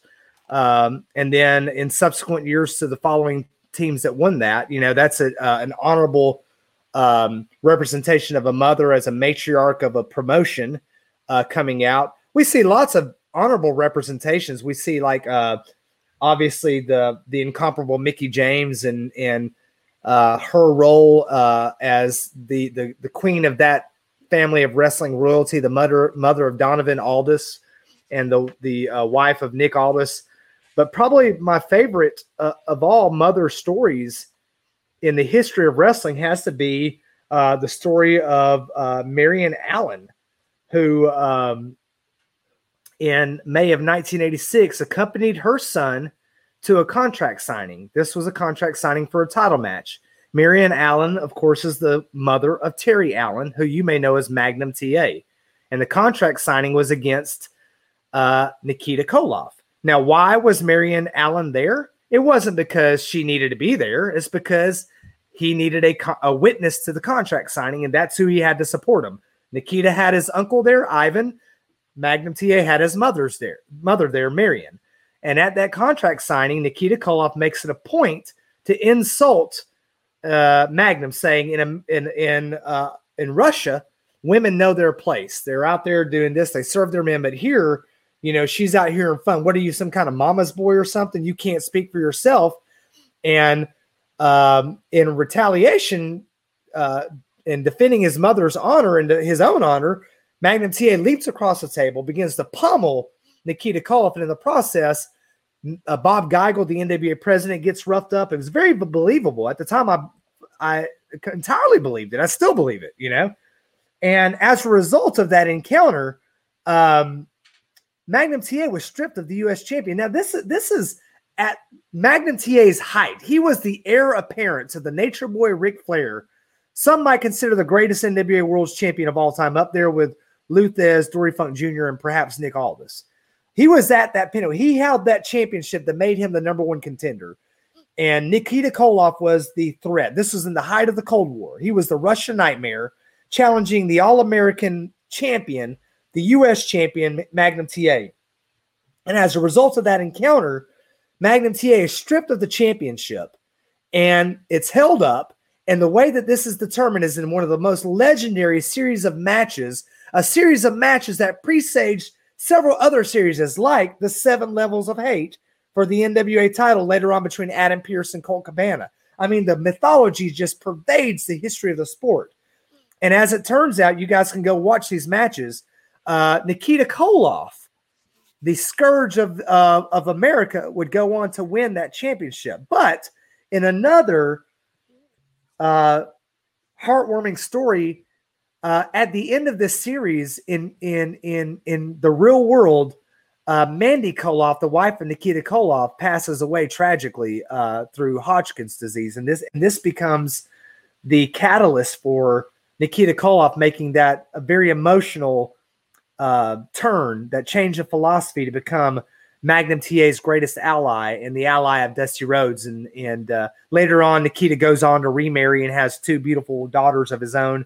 They're featured in uh, uh, Preacher's Daughters, I think, a series that was on A and E or something like that. But uh, uh, but anyway, this this this involvement of of Marion Allen to me is the greatest, most appropriate involvement ever of a mother in pro wrestling history. That's my two cents. You know, I'm just a doc. I'm taking house calls all week. I actually that that appeals to me, but I I I'm being straight up. I don't know that storyline very well. Like I I don't, you know, like I just just highlights of it what you're saying. I mean, I'm like I'm aware of it, but I I didn't watch it like you did and and it, it makes me want to go back and and get into that that it uh it's pretty interesting. Like I it sounds like a fun So you got to imagine a man like Goliath putting that list together. He's obviously knowledgeable about the sport why would that story not make the top 10? that's what I'm wondering. Like, to me, that's number one. Why does that yeah, not crack the top 10? I, I think with time, things are lost. That's one of the things. I mean, and I'm not saying it's like completely lost. I mean, I just mean that this is this is one of the things. Like, this is one of the things we're trying to do over with our uh, history podcast. It's like to capture this kind of stuff because as time goes on, I mean, you know, we, we've even talked about it in our history podcast that there's there's these stretches of time where it's like, um, you know, this guy knew this guy, even though they were like technically from two di- different generations of pro wrestling, and like, I guess what I'm saying is, it's just like as time goes on, this kind of history just starts happening faster. Things are going to start like popping up quicker, like in if that makes sense. Just like with technology, like once it starts evolving, everything starts evolving faster and faster. Technology just like blows up, and uh, it's the same with with like pro wrestling history. It feels like now now there's so much. There's just so much to take in, so much to consume, and like you gotta, I don't know, you gotta you gotta educate yourself on the highlights of it and stuff. But I think modern fans, for a lot of people just coming in, it's uh it's tough to know about what highlights they should go back and and check out. I love that you highlighted our old. Thanks, Rob.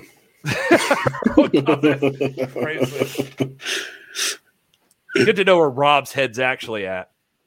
Yeah. While Gary, was, while Gary now, was reacting. Your, your Atlanta Braves are now playing 500 baseball, baby. Back on top. Back on top. Uh, anyway, I'm just saying this is why we got you, Doc, is to remind people of this exact kind of stuff. This is what you bring to the table. Uh, these storylines. And and you know what's gonna be really important is as we go, as more crap happens in pro wrestling, uh these these actual good storylines need to be preserved. They need to be told. They, they need to be passed down not be like me and past continue the legacy of Mae Young giving birth to a rubber hand. but I'm sorry, whether you like it or not, that's also getting passed down. and, uh, Yeah. that's going to be part of the discussion at some point. But we need to make sure that even though when we have fun with, uh, dude, it's like uh, we're talking about the Attitude Era, and it's like it's easy to crap on any era of pro wrestling because there was always some stupid stuff happening somewhere. Um, the Attitude Era did have good stuff too. There was legitimate wrestling feuds and fun wrestling happening. It's it's like if you took AEW right now and you took it from the start till now, and all you wanted to focus on was the exploding barbed wire death match, like that that thing. It's like, yeah, that was a bummer that uh that did not pan out well. That's not all AEW's done.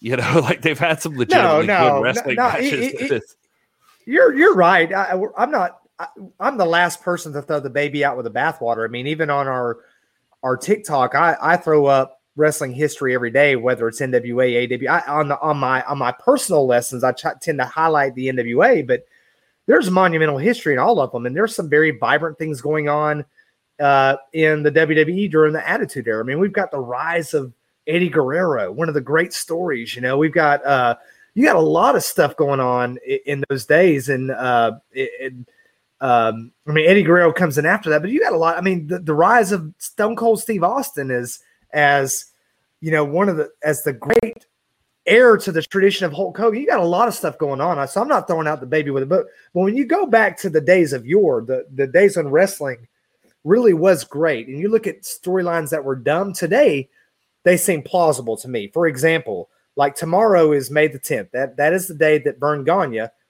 retires as the AWA champion. He held the title for 4,667 days or something like that over the course of 10 reigns. The second longest reigning champion was Nick Bockwinkel. How does he go out? He beats Nick Bockwinkel and then he retires a champion. 10 days later, they put the belt on Bockwinkel as the number one contender. That was scandalous. In those days, that was like, hey, you don't just put the belt on somebody. That, that was what stretched the imagination back then. We've gone from you crowning a champion without a tournament, without trying to establish linealness in those days, to now we got rubber gloves coming uh, coming out of women's vaginas, you know, uh, or, or their birth canals. That's I gotta say, to be reduced fair, that's not happening now. no, it's not. I think I think we like peaked out at the Jerry Springer esque type stuff, and we've slowly like I'd like to think we've reeled it in a little bit. We we we have reeled it in, but we still have uh, people being immolated in the ring, you know, set on fire, uh, as though that's believable. That's a good point. You know, and and and so it's not like the the plausibility factor's not been reined back in. Maybe maybe it's a little more tasteful if you want to call immolation more tasteful, which I guess it is. I mean, I think there's more of an honor to that, but sadly it is. But but it's not like it's not like you know, in there it's not the same, Gary. I mean, what what was what what we considered questionable back in those days, and I'm, I see Ricky Dona mention Larry Zbyszko. Larry Zbyszko going on uh, week week after week, refusing to defend the title, or Ric Flair getting himself purposely disqualified. That was ridiculous in those days. Now, get, every once in a while, you did have RoboCop show up, but that was the exception to the rule. now it's like everything is like, you know, uh, you know, setting on fire match. People are dematerializing in the ring. I mean, it's like, nah, man, it's not the same. But you know where it is going on, where the lifeblood of wrestling is, it's in Ring of Honor, it's in Mission Pro, it's in TNA, it's in NXT, it's in uh, uh, you know uh, MPW, it's in most perfectly the NWA, and and so the sport's not dead. It's uh, it, there, there, the, the life is there. It's just those big, big time proponents of the sport are really, you know, just rehashing implausibility and just shoving it down people's throats and and it's just it, it's it's a far cry from where the sport used to be I, I guess I, I kind of was thinking that I, I, see what you're saying, and, and and so like the the ridiculousness has taken uh the driver's seat right now. We're normalizing um, ridiculousness, normalizing yeah. it. Yeah, that makes sense. Because I was, I think my point was going to be, it's like, oh no, good good stuff still exists, but it does. But you're right, it, it's it's not accepted. I mean, it's it's the reason you've got like a guy like I don't know, 10 years into his career in WWE, Cesaro's finally being recognized as like a competitor in WWE, apparently, and not like a yeah. joke figure. it's like this dude's been fantastic the entire time. he could have had a 10 year yeah. run as a legitimate competitor. Now, just now, after you've run out of everything else to put him in, you're like, oh, yeah, he's actually a really good wrestler. We should you know, try to use him as such. And uh, right. yeah, it's weird, but that's the trouble, man. It's like WWE got this spot. Sorry, mothers. Somehow we got into this whole discussion, but uh, WWE got into this spot of being the top company, and so they are the definition of what pro wrestling is apparently you know? Like or at least for like i guess mainstream audiences. But but it's far from the only thing that exists. Like there's so much good wrestling out there there's something for everybody literally like i mean whatever you want there's something out there for you and uh i i'm you know obviously we are on the exact same page that nwa perfectly uh encapsulates it. And I was not trying to rip off front row here. Who in the chat is saying we live in an incredible time in pro wrestling where there's so much good stuff out there and something for every taste. No, it's just also that front row and I uh, also see eye to eye on a lot of things. I don't even mm-hmm. want to hate on WWE because I know that they have legitimately good wrestlers. They have some good stuff going on. Like Roman Reigns is legitimately one of the best heels in the business right now. And he should have probably had been for like the past five years. But luckily, they finally he's finally there. But no, that guy's great, and uh, so they they got good stuff. They have good wrestlers, but they also continuously miss just miscast people, and it's weird with them too because I don't. Sorry if I'm you know I broke out the whiskey, so apologize if I'm running on a tangent. But you mentioned Eddie Guerrero earlier, and it got me thinking about for some reason my mind started spinning about you know also weird is that they went so long with hulk hogan being the top dude and it was like and and then it was like the attitude era where you got finally you got characters that actually captured people's imaginations like the rock and stone cold and that sort of thing but women were objects women were bikini babes and like let's do broad panties matches they finally evolved it somewhere in there.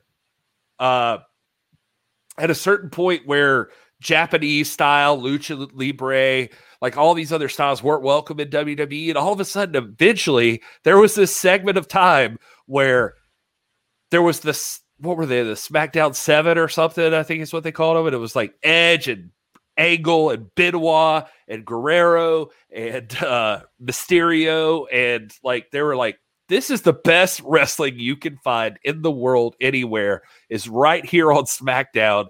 And it's these guys having every freaking week outstanding matchups. And then the women started coming along. And then the women were coming up and they got like where they are sort of getting into like the Sasha Banks and the Becky Lynch and the uh um Charlotte Flairs and the lead up into that mania where Becky and Ronda Rousey could have made a evented, and then all of a sudden, somehow, somewhere, it feels like it like took a step back. I don't know.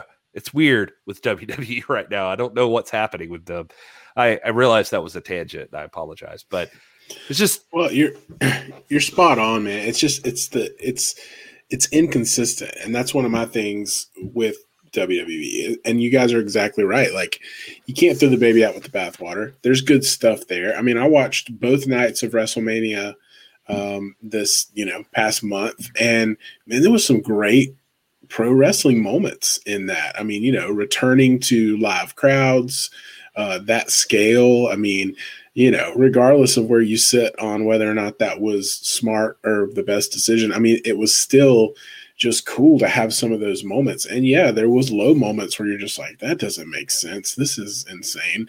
And it's like the inconsistency of it. And, you know, I mean, I think that's one of the reasons why we've landed on, you know, focusing on a wrestling promotion like the NWA because you know, while there's stuff that happens that's not our favorite thing, you know, we're talking about Danny Deals wearing a wig and pretending to be Mama Storm and everybody, you know, selling it.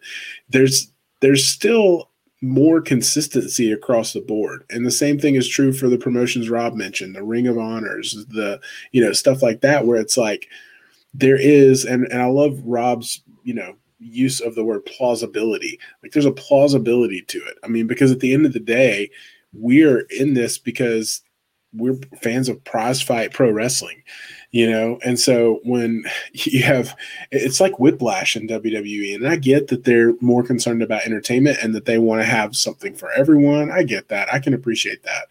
But at the same time you're going to alienate a lot of your audience because it's like the ones that appreciate the prize fight aspect of drew mcintyre versus bobby lashley are not going to appreciate the fiend and this giant jack in the box and alexa bliss with some black oil running down. I don't know what was happening in that match. You know what I mean? So it's like you're kind of willingly like giving everybody something and pleasing no one almost. Does that make sense? Like I just don't think there's a lot of overlap in those types of fans. So I mean, you know, I work in marketing and so I look at things from that perspective and I'm like, okay, I can understand trying to make everyone happy, but that's kind of a stupid goal.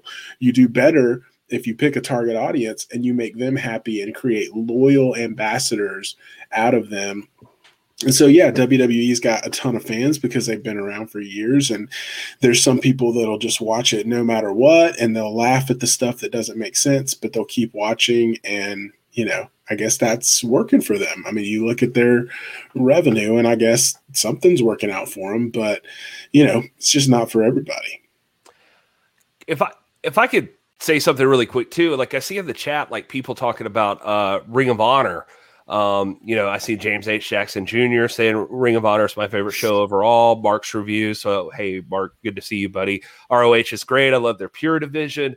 Um, and and Ricky Donna throwing in here, I think NJPW, ROH, and NWA are the top three promotions. I actually probably like fully agree with that. But uh, the uh, I, I, don't think there is a perfect promotion right now. Like, I mean, people want to uh, crap on the NWA for anything that's inconsistent or AEW or whatever. I think everybody's got their things. It's a weird balance. Uh, like with Ring of Honor, if I could speak on them for just a second, I mean, I freaking love Ring of Honor. Like, I love their pure division, just like you guys do. I think it's fantastic. Do I think that the pure division is actually the only thing they need to do and they would like succeed just with that? I don't know.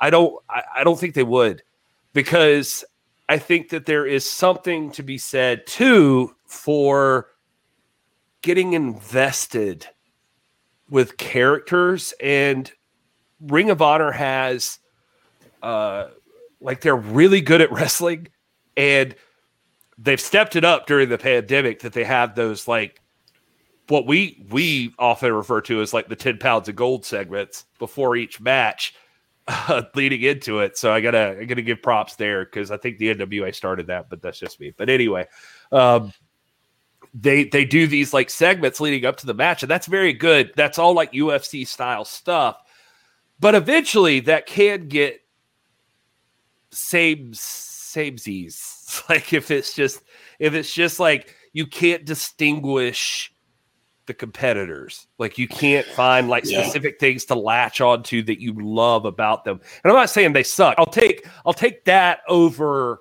the fiend burning in the middle of the ring any day of the week. I'm just saying that's another thing that they've got to consider is that Ring of Honor is great, but you can't also just get by on there, there's like a balance with pro wrestling. It's it's a unique thing. I well, think there's always a, like just if you're into strictly just prize fighting, then like, you know, there's UFC and boxing. You know, I mean, wrestling, professional wrestling has to have that added layer of character development, storylines, things to grab your attention. I just think there's a fine line between like creating a compelling story and like some kind of fantasy fiction, you know, like thing, you know what I mean? There's just there's a fine line there, and that's I think that's what we're we're talking about. Right. Yeah. hundred percent. Uh, and I agree with everything you're saying. Uh, Gary, when you're talking about, you don't think there's a, a perfect promotion and, but I agree, but I don't think anyone's looking for a perfect promotion. I think that's like arguing against a point that nobody's making. It's not, don't let the perfect be the enemy of the good. You know what I mean? I mean, it's like we got a lot of good promotions out there, and then you can kind of orient where good's at, and you got good and bad, you know, or, or, or, or more appealing and less appealing features of each. Um, and you just can't find the good promotion until you find until you line up every story that represents what you're going through, what appeals to you uh, personally as a human being. Um, but I think so. To Will's point, I think obviously in wrestling and to a degree in UFC and boxing, you do have narrative there too. I mean, I think that's part of being you know in simulated combat sports. But that's just it. Wrestling is simulated combat sports, and when we go into you know, the Marvel live action universe where complete human plausibility is suspended, then we're getting away from the sport aspect and more into comic book and caricature. And that's and and there is don't get me wrong, there is an audience for that. I'm not saying that that's terrible either. I'm just saying for me and for the audience that we appeal to, for the people for the for the lost fan that's drawn back to the NWA and to Ring of Honor, that's what we're missing today. And that's where we're getting our thirst quenched by these promotions was because the WWE and AEW are going to do this. They're going to serve a lot of really great wrestling content, a lot of like implausible story stuff that might be great for some audiences and for kids and stuff like that. But for those of us who thirst after Lou Thesz and Verne Gagne and Nick Bockwinkel and Ric Flair and Dory Funk Jr. and Nick Aldis and and you know we're going to find it in these promotions. This is where our flavor's at. So I'm not here to say that one's better than the other as though I'm the authority on it. I'm just saying when it comes to what we have traditionally embraced as the sport of pro wrestling, what the NWA and Ring of Honor is doing, and to some extent NXT, what they are doing is much more related or is a close has a closer kinship to pure wrestling and I don't mean to to to to create a pun there with what you were saying, Gary, but to pure old school prize fight wrestling, the wrestling that's rooted in George Hackenschmidt and William Flagg, uh, uh, that's what I'm talking about. Well, that makes to, sense. To, yeah, no, it makes perfect sense. And I guess I should clarify that when I was talking about Ring of Honor, uh, I did not mean to click on that again, Ricky Donna. I don't even know where that comment is. All right, found it. Um, the uh, uh, I guess what I was trying to say was it. Uh, I wasn't trying to pick on Ring of Honor for like not being perfect and there needs to be a perfect promotion so much as I was just saying that like nobody is perfect. And uh I, I think that was my actual point is just like there's there's there's different things that people could do better. I haven't seen a perfect promotion, and I and I don't think that anybody's arguing that there are. But I guess maybe deep inside, I felt like I was piling on WWE for too long, and I was like, all right, well, I see Ring of Honor mentioned over and over again. Let me tell you what I think about Ring of Honor real quick, and and some faults I find, like or the concerns I have for like what they do as well, just as a wrestling fan. Uh, it, but to what you're saying too, another point you brought up there when you when you brought up the Marvel Cinematic Universe. I actually had this point. I know everybody's busy, so everybody can't be a part of the Discord and have this conversation. But I brought this point up the other day about I finally got to watch AEW from this past week where they did the Blood and Guts show, and MJF and Chris Jericho were on the cage, and MJF pushed Chris Jericho off the cage, and Chris Jericho landed onto a table that was clearly padded uh, underneath the, the, the stud crash pad.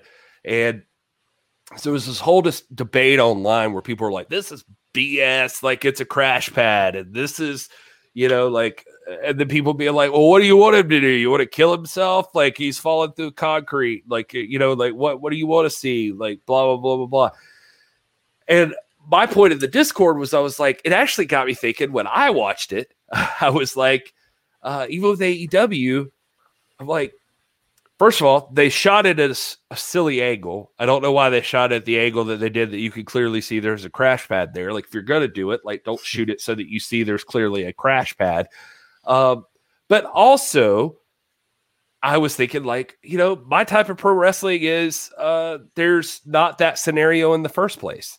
Like that's not that's not that's what, what, would happen. That's it. and uh so it's like if your idea of pro wrestling is that you're supposed to suspend your disbelief, it's like everybody's chasing that high of Mick Foley falling off the top of the hell of the cell. But I'm like, you're never going to get that because Mick Foley freaking flew off the top of the hell of the cell, and there was nothing to catch him except a wooden table, and you know it yeah. didn't really catch him very well. And it's like, and you can't do that anymore. And they realized that eventually. They're like, we got to dial it back or try to. And um, but it's like you can you can get away with that uh, once a generation. Jimmy Snuka did it, you know, um, and that you know that match, and then of course Mick Foley very well could have died doing that. Very well could have died. One hundred percent. He lost teeth, you know. So, uh, and then but then we get into this contrivedness about it. It's like, come on, dog, you know. Obviously, I don't want I don't want to your point. I don't want Jericho. I think Jericho is one of the greats, and he's doing pouring his heart out for the business in the best capacity that he can right now in the company that he's in and what they're requiring of him. But like you said, Gary, in the kind of wrestling that we like, that doesn't happen in the first place. Maybe once every 20 years it doesn't, and people talk about it until they're uh, on their deathbed, they talk about it, you know. But yeah, it's tough. It's tough because I mean, it puts you in a scenario where you gotta. There's the people. It already feels like for me that the debate became like, oh, what should they have shown? What shouldn't they have shown? Like, what should you know? Blah blah blah.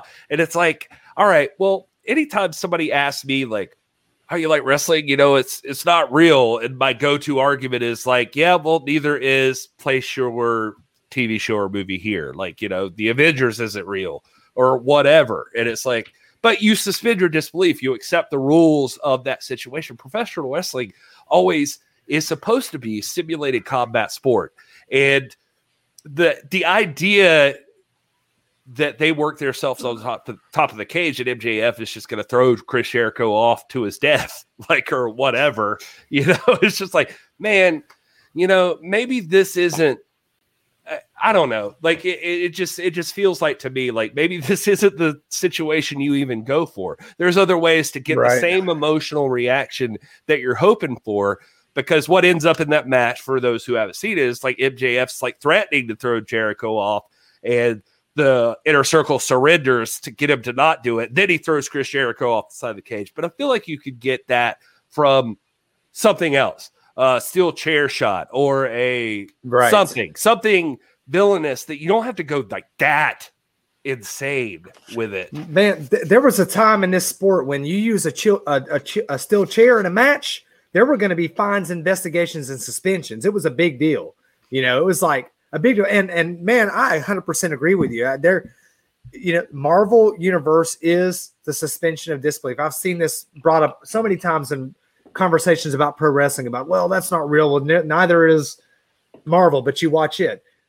The thing is that that Marvel is Marvel though. Marvel is not sappy chick flicks. You know, Marvel is not old 80s westerns, although it's close to that. You know, Marvel is not Marvel is Marvel. It is a genre, and pro wrestling is a genre. It is a genre. And and it start it's getting so big that it's branching out and, and genres are being confused here which is okay. There's nothing wrong with that. There's not a moral problem with that. It's not unless we get into some of the ridiculous like Mother's Day storylines we were talking about early. That's fine. There are people with taste for that. I'm just saying that as far as I'm concerned, wrestling is at its best when it's less people believing, man, was that real? I mean, does that golly when when when when the four horsemen when, when Ole and Arn Anderson attacked Dusty Rhodes after Dusty Rhodes intervened to save Ric Flair from Nikita and Ivan Koloff, it took them an hour to get out of the cage. You know why? Because a hundred fans surrounded the ring and wouldn't let them out. It took them an hour to get out. People believed it, you know. And this is not a call for like poor security, but it's a it's it's a call for more believability. You're not going to see people surround the ring like that in a WWE show. No one really believed that the fiend was consumed by flames and he's gone. Maybe a two year old did or a, a six year old, but if they're allowed to watch that, but well, it, know, it's that's when, that's the tough part. Is is like exactly what you're saying. Is like Marvel is its own genre, and when you want to try to compare, and if you're like, well, uh, you know, like uh, Marvel's not real, and you suspend your disbelief for that. But yeah, that's a different universe. That's a different world. This is this genre, and this is supposed to be combat sports. These guys competing for belts. Belts are important. You want to be the best. You want to be the champion. You want to, you know, that sort of thing. At no point should you be questioning, like, did this guy decide he's also a murderer? Like on live television, like why? Why in the world? Why in the world does FITE TV have Nick Aldis come on to offer analysis on Mike Tyson versus Roy jo- Jones Jr. Unless they believe or trying to make the case that what we're talking about, the the insight we're getting is the insight of a prize fighter, not a superhero, not a comic book star, but a prize fighter who plies his craft in the ring under gentlemen's rules for the sake of a championship. You know that that's what I'm talking, and that is just my preference. That's it's just my preference, but I think it's a preference that's rooted in history. Yeah, and I'll say like it, it also affects you know as I was talking about earlier about even like WrestleMania was a great show, but like when you muddy the waters here and there, you end up muddying the waters across the board. And so you mentioned, and like I remember growing up, man, like having those moments, like you mentioned with Nikita and, and Magnum TA, where like, you know, I was like, dude, that's real. They hate each other. This is they they need security in there. Like this is this is an assault. Like this is a real thing. This isn't like simulated. And the reason you don't have that is because the waters get muddied. And so it's like like I could think of modern day examples of of this for me personally, even as a grown man watching professional wrestling. When I, you know, watch, like I said earlier, Bobby Lashley and Drew McIntyre, never for a moment did I think like, oh, these guys really hate each other. Like really. And I should really like have some genuine investment in this match. For me, it was like, oh man, I want to see where this goes. You know, from a just same way as I when I'm watching a movie. And but when I was watching Ring of Honor regularly, I was kind of having different feelings. I mean, seeing you know, guys like Vincent and Mike Bennett and and Matt Taven having their kind of fallout and knowing the history that those guys have and they, them tapping into the realism of like this guy was in his wedding, you know what I mean? Like there were moments where I was kind of like, oh man, like you know what I mean? Where it wasn't hard for me to like really accept this as like a thing that was really happening that that is is actual prize fighting. You know what i mean? And so that's just the difference in you know because ring of honor is also not asking me to believe that a guy is getting burned alive and is also not asking me to believe that then he comes back from the dead. And you know they're not asking me to believe all this other stuff. So it's like i'm in a different mindset when i'm watching that. It's the same way obviously with the nwa where you know everything we see like is plausible. Like it's it makes sense, you know, from every perspective. And and I mean, yeah, it's not perfect, and there's no Garrett to Gary's point, there's no perfect wrestling promotion, but there are those that it does make it a lot easier for you to buy into what's happening and actually get invested in it and have that same emotional reaction without having to burn somebody alive or without having to throw somebody off of a of a giant steel cage. Let me let me say oh, something man. really quick, bringing the chat into it. If I really sorry, Doc. Uh, let, I just I just want to throw this in there. Uh, bringing the chat into it, I, I just want to point something out that to to to what I'm trying to say too is like front rows here saying I feel like there were a number of production fails during Blood and Guts that took away from the great in reaction, capturing Jericho blading on camera, for example, and uh, and Ricky Donna pointing out the they keep blaming the AEW wrestlers for those types of botches, but it's a production mistake, and uh, James H. Jackson Jr. said Jericho can't control where the camera is where when he's in the match. And uh, he says, I'm going to spin this around and say that Jericho, as the regional, should always know where the main camera is at all times. Front row says Jericho's a 30 year pro, needs to know how to work around the camera, but the camera has to be in the right spots for him to do that. It's 100% production uh, issues. And my point is, is that none of that should be the conversation coming out of that show. Boom. Exactly. it's like not one bit of Nailed you shouldn't have to do that. is that it should Right. have been MJF just did the most despicable shit you've ever seen in a pro wrestling show, and I hate him. And he is the worst person that ever existed in the pro wrestling industry. He should be fired. He should be fined, suspended, whatever you got to do. Somebody should step up. MJF is a piece of crap for what he did to Chris Jericho. That is not the discussion. The discussion is what should production have done? Should you have shot it this Right. way? Should you have shot it this way? And it's like, that's all missing pro wrestling. That's what drives me nuts. It's like, Yeah. no, You're right. MJF just effed over everybody. And he just screwed Jericho and he just injured Jericho on purpose. And it's like, that should be the freaking point. it's like, but none And of that and here's my is the discussion. And here's my other my other kind of beef with this whole conversation is that in my opinion wrestling is a spectator sport that happens to be televised not the other way around not a television program that you can go watch live. I know that because of the the the lucrativeness of tv That's deals and stuff like That's that point, that's how it's viewed nowadays. But wrestling at its core all those storylines that rob just mentioned those were those were were created for a live crowd.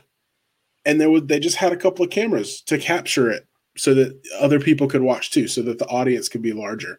And nowadays we have that flipped. It's like we're going to create a tv production we're going to create a movie and we're going to sell tickets to it. Because if you're relying on a camera angle to sell something that happens what about everyone in that crowd they don't they're just seeing it from where they are. Do you think they're not walking away going wow that was dumb you know? So uh, you know to your point if you're relying on camera angles being perfect and things going off technically without a hitch are you putting together a great wrestling show? And and, and and and just let me let me say too, just for you guys in the chat, I'm that's not me crapping on you. I'm just pointing out that's the discussion I see, and my roundabout point is that that should not be the discussion, and it's not your fault. It's the discussion. It's their fault. It's the discussion. Why did you create a scenario where that could possibly be this the discussion? It's it's that's AEW. And I'm not, I'm also, again, I'm not trying to crap on AEW. This is WWE. This is a lot of different promotions. I'm just saying, like, why you got to do that? Why you got to try to be so over the top? Why you got to be Fast and the Furious? You're not Fast and the Furious. If you want Fast and the Furious, you can go watch Fast and the Furious movies. Like, why do you need to have a stunt show? You're supposed to be a pro wrestling show. And so now you've turned it into Yeah. something else where where this is the kind of discussion that's happening. And that doesn't have to be the case. I mean, you think of like like how good the NWA does this, man. How, how good have they consistently done this from the Lightning One iteration all the way back to the days of Crockett and even before that? We think about Dusty Rhodes being followed to uh, the Crockett offices by uh, the Four Horsemen and being jumped in the parking lot. What many of you don't might not know is that they nearly took out warrants on Arn, Ole Anderson, and Tully Blanchard for that. Like for real. They nearly took out warrants on that because it was so believable. Like they thought he had just gotten assaulted uh, in the parking lot. Okay. That was that was the crazy event that happened. That was how much your belief had to be suspended. Not much. When you look at the uh, uh, prior to the pandemic shutdowns, the most like remarkable topic in the NWA in in in, in, in power and so forth, and and you might have a different perspective on this, but for me, like the biggest story was Nick Aldis showing up with the belt at Ring of Honor. Like, oh my gosh, like that is a big story, and that's a believable story, and nobody has to be in on that on, on that story to like to me, that is like big time. He's showing up with the belt to make a statement at Ring of Honor to proclaim himself as the king of wrestling. And and that you know to me that when when you know the, NWA asks a lot of us. It asks a lot of our attention. It us to buy into the Greek myth and to and to be intelligent and to follow a story. But it doesn't ask us to, to suspend like reality when it comes to It's it's narratives. Don't tell me it doesn't work. We still get into arguments weekly on Kamille freaking spearing Tim Storm. Don't tell me it doesn't work. That still pisses me off. Don't you don't f with Tim Storm. That man is a good man and a hard worker. That's they, there, there they go. There they go. That's day one. Rocky Marciano. Rocky Marciano. Nobody had to fly through the top of the building or like become Iron Man or any of that crap. I just right. care about Tim Storm, and you that's don't it, f him over. and that's that's, that's what that might actually. That might actually be the biggest story. I was I, I wasn't thinking about that. When you think of like all the shoulder probably the one story that eclipses that is that. And that is believable. It can happen. Have you guys seen Kamille in life? She's she's of the you know she's the real deal, man. that she's mm-hmm. capable of hurting, putting a hurting on somebody. You know. Yeah. Well, my and my point is even even on a smaller level, like you know the stuff you're talking about. These are big stories. These are headlines, which in, in a lot of ways you do have to have to thrive in the wrestling world. But even on, on a smaller scale, I mean, we had the privilege of being there, you know, for this last round of tapings, and and I was able to be there for um, the live back for the attack show in in the studio. It was my first time in the studio. It was an incredible moment that I got to share with you guys, and nothing transpired on screen that didn't transpire live. It, so what I mean is like when I went back and watched the show that broadcast on FITE TV, there was nothing different about like like because I was there live, I didn't see anything more. Does that make sense? Like, and I know that might sound counterintuitive. You want people to go live, but the point is like I didn't get like a, a behind the scenes peek because I saw somebody climb out from under the ring or I saw them setting up for an angle or something like that. It it was the same. I saw the same show sitting in the studio that you guys saw watching on FITE TV, and that's how wrestling that's should be, and that's how it was, and that's how it was. You know, back in the day. I mean, when you went to a wrestling show, it was just you getting to see live what was going to happen, what was happening. So. You know, that's my point. And I can't say the same for the WWE or the AEW shows that I've been to live. Great shows, great experiences. Rob, you there? But uh I wasn't trying to but, like step on what you're saying, Will. No, but there's always like something there's always some random thing where you're like, oh yeah, I saw them setting up for that, or it was obvious they were gonna do this, you know, or something like that. Rod Gibson threw up in the chat, which is what I threw if uh, you're listening to this later on the podcast version. He said, uh, I threw up the chat and it's blocking Rob's face, so I apologize. But uh, Rod Gibson apologize. says, as for fantastical character development stories, though, I have to admit, when Josephus and the spiritual advisor showed up at Tim Storm's daughter's house, I gasped. I could, I believed it in that moment. And my point is, it's like that's like you're talking about fantastical character development stories, but that's like fantastical based in reality. Like Josephus lived that stuff. With Josephus, God bless Joseph Hudson because that guy, when he was the question mark, he was the question mark. He never was not the question mark. Ask anybody he worked with. Ask those of us who got to see him in person live at the signing table, the merch booths, everything. Question mark was question mark. Question mark never took a second to say, like, hey, what's up? Let, let's like that guy believed in it. Next week's interview or the coming week's interview is going to be with Matthew Mims and uh, he's an NWA. Uh, he's a newbie, but he's been there since day one, first match. Like he's been there, but he will straight up tell you a story of working independently with Josephus. When Josephus was wrestling as Josephus Brody, we get into a discussion about Josephus, and the discussion backstage was, "You don't look him in the eye," and he had a buddy who looked him in the eye who didn't know better. And Josephus could not break character and could not break that that was the rule was that you don't look him in the eye and went after his buddy. And Matthew Mims will tell you that story.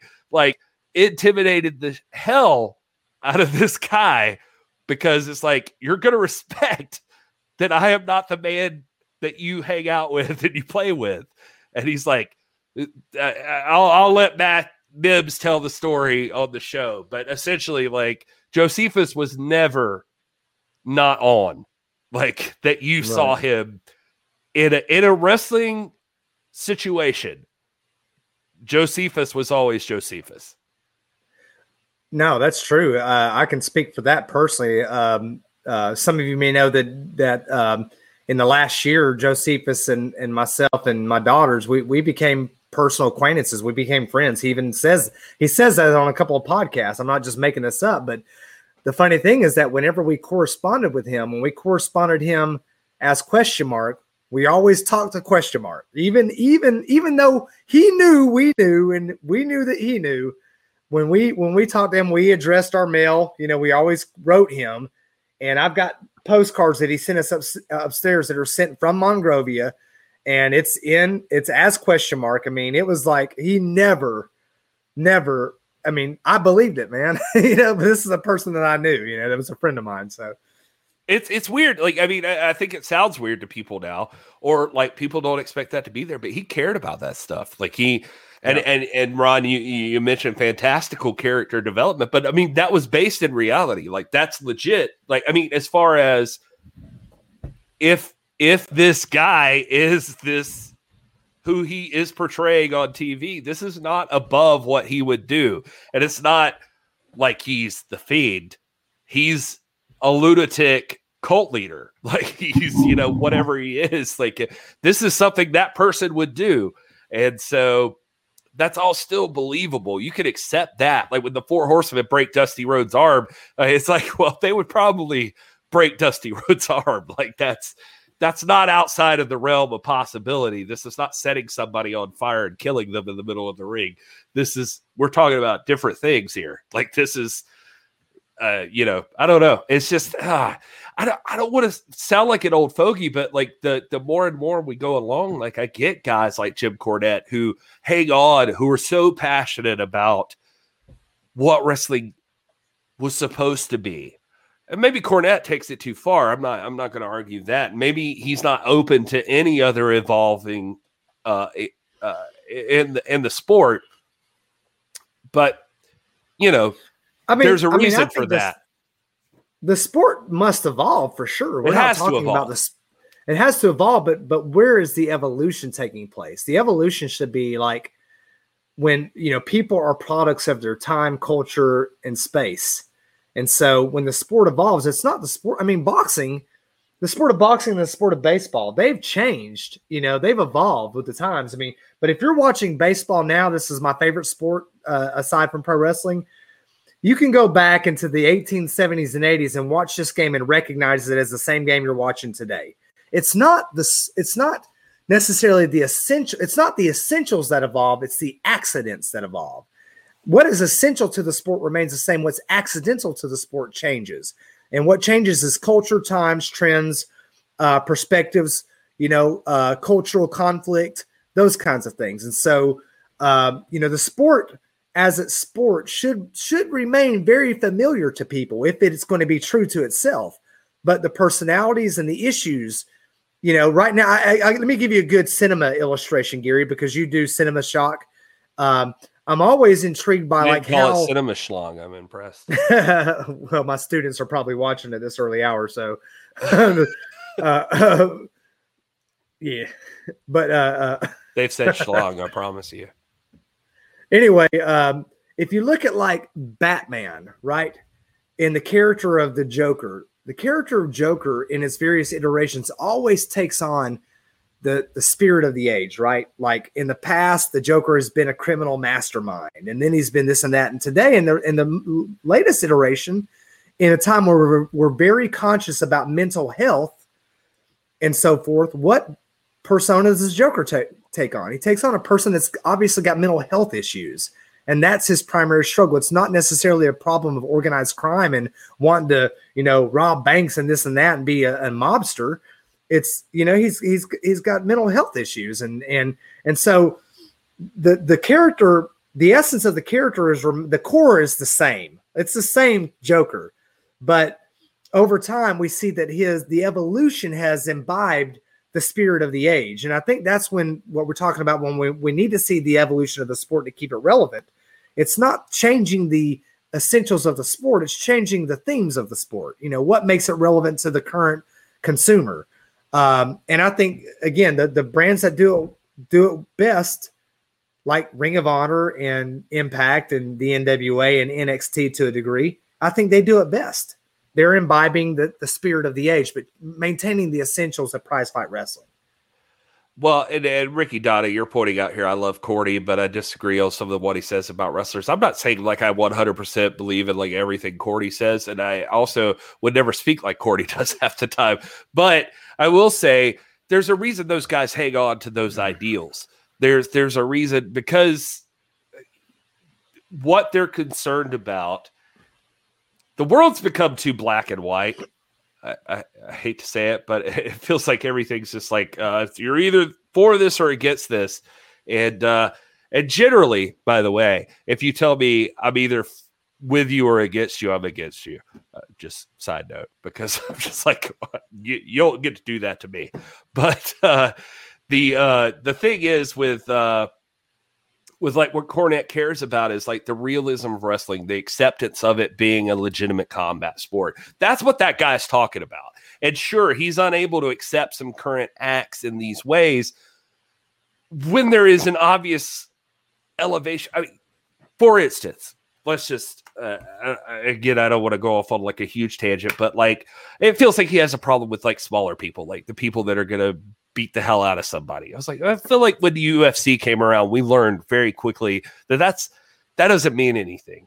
Royce Gracie is not like the person that you feel like is going to beat you up in the bar a hundred, like ten out of ten times. I would have taken Royce Gracie over Ken Shamrock in a fight, and I I'd probably lost both times but I'd have really lost against Royce mm-hmm. Gracie. Like he would have broken my arms or something and my legs and all of that stuff. And Royce Gracie was a very tiny man compared to Ken Shamrock. It's like that part doesn't matter. Like it, you know, you got to get over that. Like Daniel Bryan is a legitimate competitor. Daniel Bryan could tie somebody up. It could happen. And uh, so there, there's like those aspects I feel like some some older guys have a problem wrapping their brain around. But what I do think that they have a problem with that that that is legitimate is like there's only so inside you can get before you've gone too far. You're through the uh what's the what's the word? You're through the through the not through the looking glass, but the you Time know you're warp. yeah, you're like you're you're like the, you're so far in it like you can't come back and like it's just it's just you know, I think they're worried about that part of it. And there, there's a thing that separates pro wrestling, and it's a delicate balance between it being pro wrestling and that restaurant medieval nights you go to where you go watch the the knights compete in their competitions and stuff. It's like there's there's a there's a balance somewhere in there. And uh so anyway uh i mean the, the, the truth is stranger than fiction. And so when when wrestling delves into true human interest stories it's so compelling it's much more compelling when they delve than than when they pretend to delve into the Marvel Cinematic Universe because the, the truth is stranger than fiction, man. That's why I love history. That's why I got my degree in history. You know, one hundred percent. If if whatever they could do to make you question, like wrestling is at its best when it makes you question, like just just what is actually happening. Like, wait a minute, do these two guys hate each other? Well, when when I was growing up, my parents used to always say, uh, I remember when I was young, they would say, like, oh, wrestling's fake. Well, it's fake. But then my mom would tell me, it's fake sometimes, but sometimes they get really mad and they start fighting.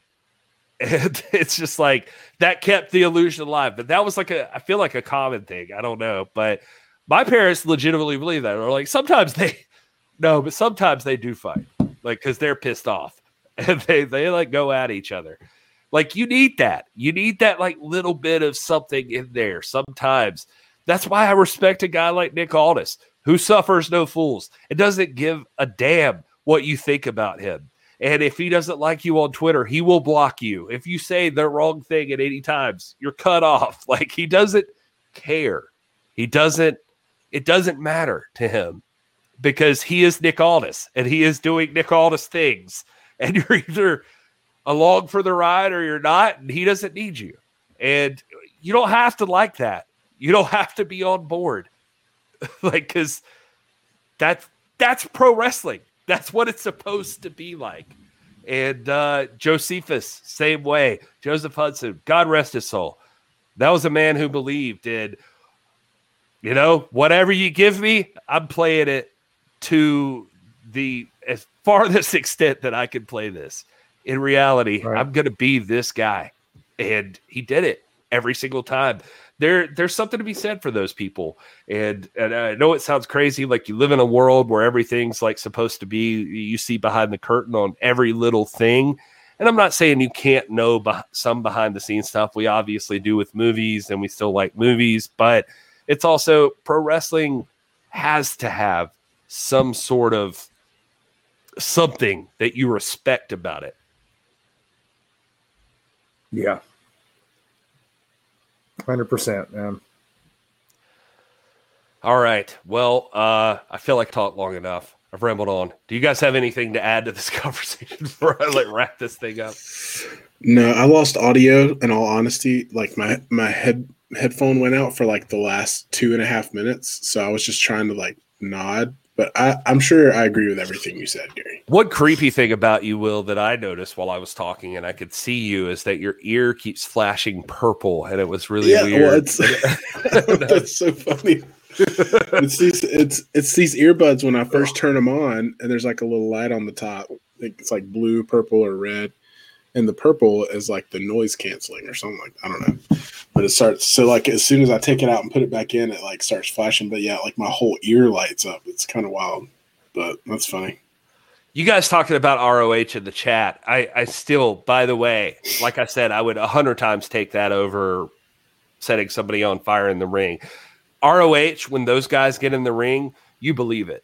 Like they mm-hmm. wrestle, they go at it.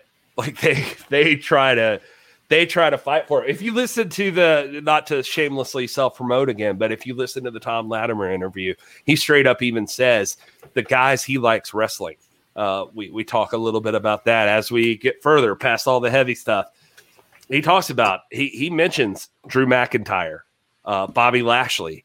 He mentions, um, uh, what's that guy? Jackson Ryker. He even mentions him. He even, he mentions a, a few different people that he's like, I've been in the ring with them and you have to legitimately fight them to do what you want to do. He's like, they will not just go with whatever you want to do. You better make them do it. And he's like, I appreciate that about pro wrestling. He's like, when I'm in there, I want the guys that make me wrestle you. Like, even though it's what it is, he's like, it's a match when we're in there. He's like, Drew will work with you. He he, he says this in the interview, but uh, you know, you could go get the better story for him. But he's like, Drew will work with you, but you better make Drew work with you. Like he's like, you better go after Drew because if you don't, he will walk right over you. Like, because he's not just the guy that's gonna flop around and just be there for you. Like, you got to make him do the stuff, and you could feel it when Tom talks about it. That it's like it's a different thing. He he's like there's there's these guys that just they're still tough. They're still fighting. They're still like they want it to be as real as they can make it. And uh drew galloway ricky donna he's talking about drew galloway slash uh drew mcintyre. That's who he's talking about. Um but yeah he he he describes drew as like one of his favorite people to wrestle. That like that drew wrestles hard and he like makes you makes you compete with him. And uh, anyway, all right, fellas. Well, I guess we're gonna wrap this thing up. Thank you guys so much, Ricky Donna, front row, Ron, all you guys. Thank you for being here all the way to the end. There's people, James A. Jackson Jr. Uh, anybody who's not saying anything, I know you're out there. We see the numbers on the chat, so I know people are watching that aren't even saying anything. So God bless you. Thank you for hanging out with us. This helps keep our numbers up. So we look at Sunday nights as just a time to chill and hang out with fellow wrestling fans and talk about wrestling stuff. Front row. God bless. God bless the nation show. Can I just say we would have been stranded in Austin, Texas, if it hadn't been for the Nation Show. So go hit subscribe on their channel too because they have a YouTube over there. They do great interviews. They got a lot of Mission Pro stuff coming out. So if you like Mission Pro women's wrestling, you got to check out the Nation Show. But listen, here's the story. I have this hat right now. I think I probably, I, I'm sure I've told the story. If I haven't, then good. If I have, sorry. But this this this hat is from Family Business Beer Company. Part of the deal was we went to Austin and we went out to Dripping Springs, Texas, which is Woo. the home of Family Business Beer Company. This is for my wife because Jensen Ackles owns this brewery and uh, he is uh, from Supernatural and all of that stuff. Thank you, Scooby, by the way. And uh, so we we got an Uber out there, and we couldn't get home. It started pouring rain. We're standing on a patio. We were never panicked because we were surrounded with beer, but we were drinking. And then we were just like, it's time to head back. And we Ubered. And Uber just flashing, searching for a ride, searching for a ride, searching for a ride for 30 minutes. We hit Lyft. Somebody hit Lyft. Like, all right, Lyft, searching for a ride, searching for a ride, searching for a ride. Like, ah, okay. Well, this is troublesome. And so Doc calls a cab company, like the nearest cab company, and they say, Where you at? Where you going? Okay, 120 bucks. We're like, geez, Louise, like that is too much money. But what what else are we gonna do? And uh, so we say, okay. And they're like, all right, well, hold on. I got to call you back. So then we wait and, uh, and then they call back and they're like, never mind. We don't have anybody. And we're just like, what the hell are we supposed to do? We're in Drooping Springs, Texas. Our place is in Austin, whatever. I texted front row and I said, Hey man, we're stranded at this brewery. Like, I don't know what we're gonna do. And uh, luckily, front row says, "Hold on," and immediately after, I get a message from Tony, and Tony. Uh, yeah, and Tony, part of the Busted Open Nation, hits us up, and he says, "I drove my truck down here. Do you guys need a ride?" And we're like, "We'll pay you." Yes, we need a ride. We need to get back. And he's like, "Won't accept payment. Coming to get you." And he drove all the way out to Dripping Springs, Texas, picked us up, drove us back into Austin, would not accept payment. We offered to uh, buy him all the beers he wanted, anything he wanted at uh, Mission Pro Wrestling at Pinballz Kingdom. The guy like took like two beers off of us, and that's all he took. Bud Lights too, man. Bud Lights, like we we we, we would have bought him anything. We'd have bought his dinner. We, we want to take care of this guy. And he's like, man, just give me a Bud Light. Tony Adams. That guy. Good man. Busted Open Nation. Good people. Subscribe to their YouTube. Uh the they're they really are the best. The they're our friends, legitimately, and we would still be sitting at this brewery right now if it weren't for Tony Adams They're coming to pick us up. We'd just been like, I guess we live here now.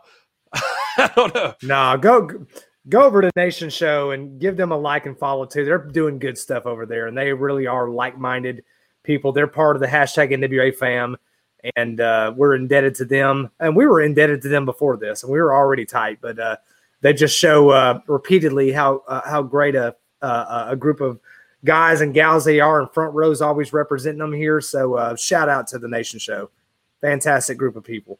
Oh, they were hanging out. They got their love over at Mission Pro Wrestling. They were hanging out with Mark Henry over there on the side. And uh, shout out to Front Row who introduced me to Mark Henry. I appreciate that.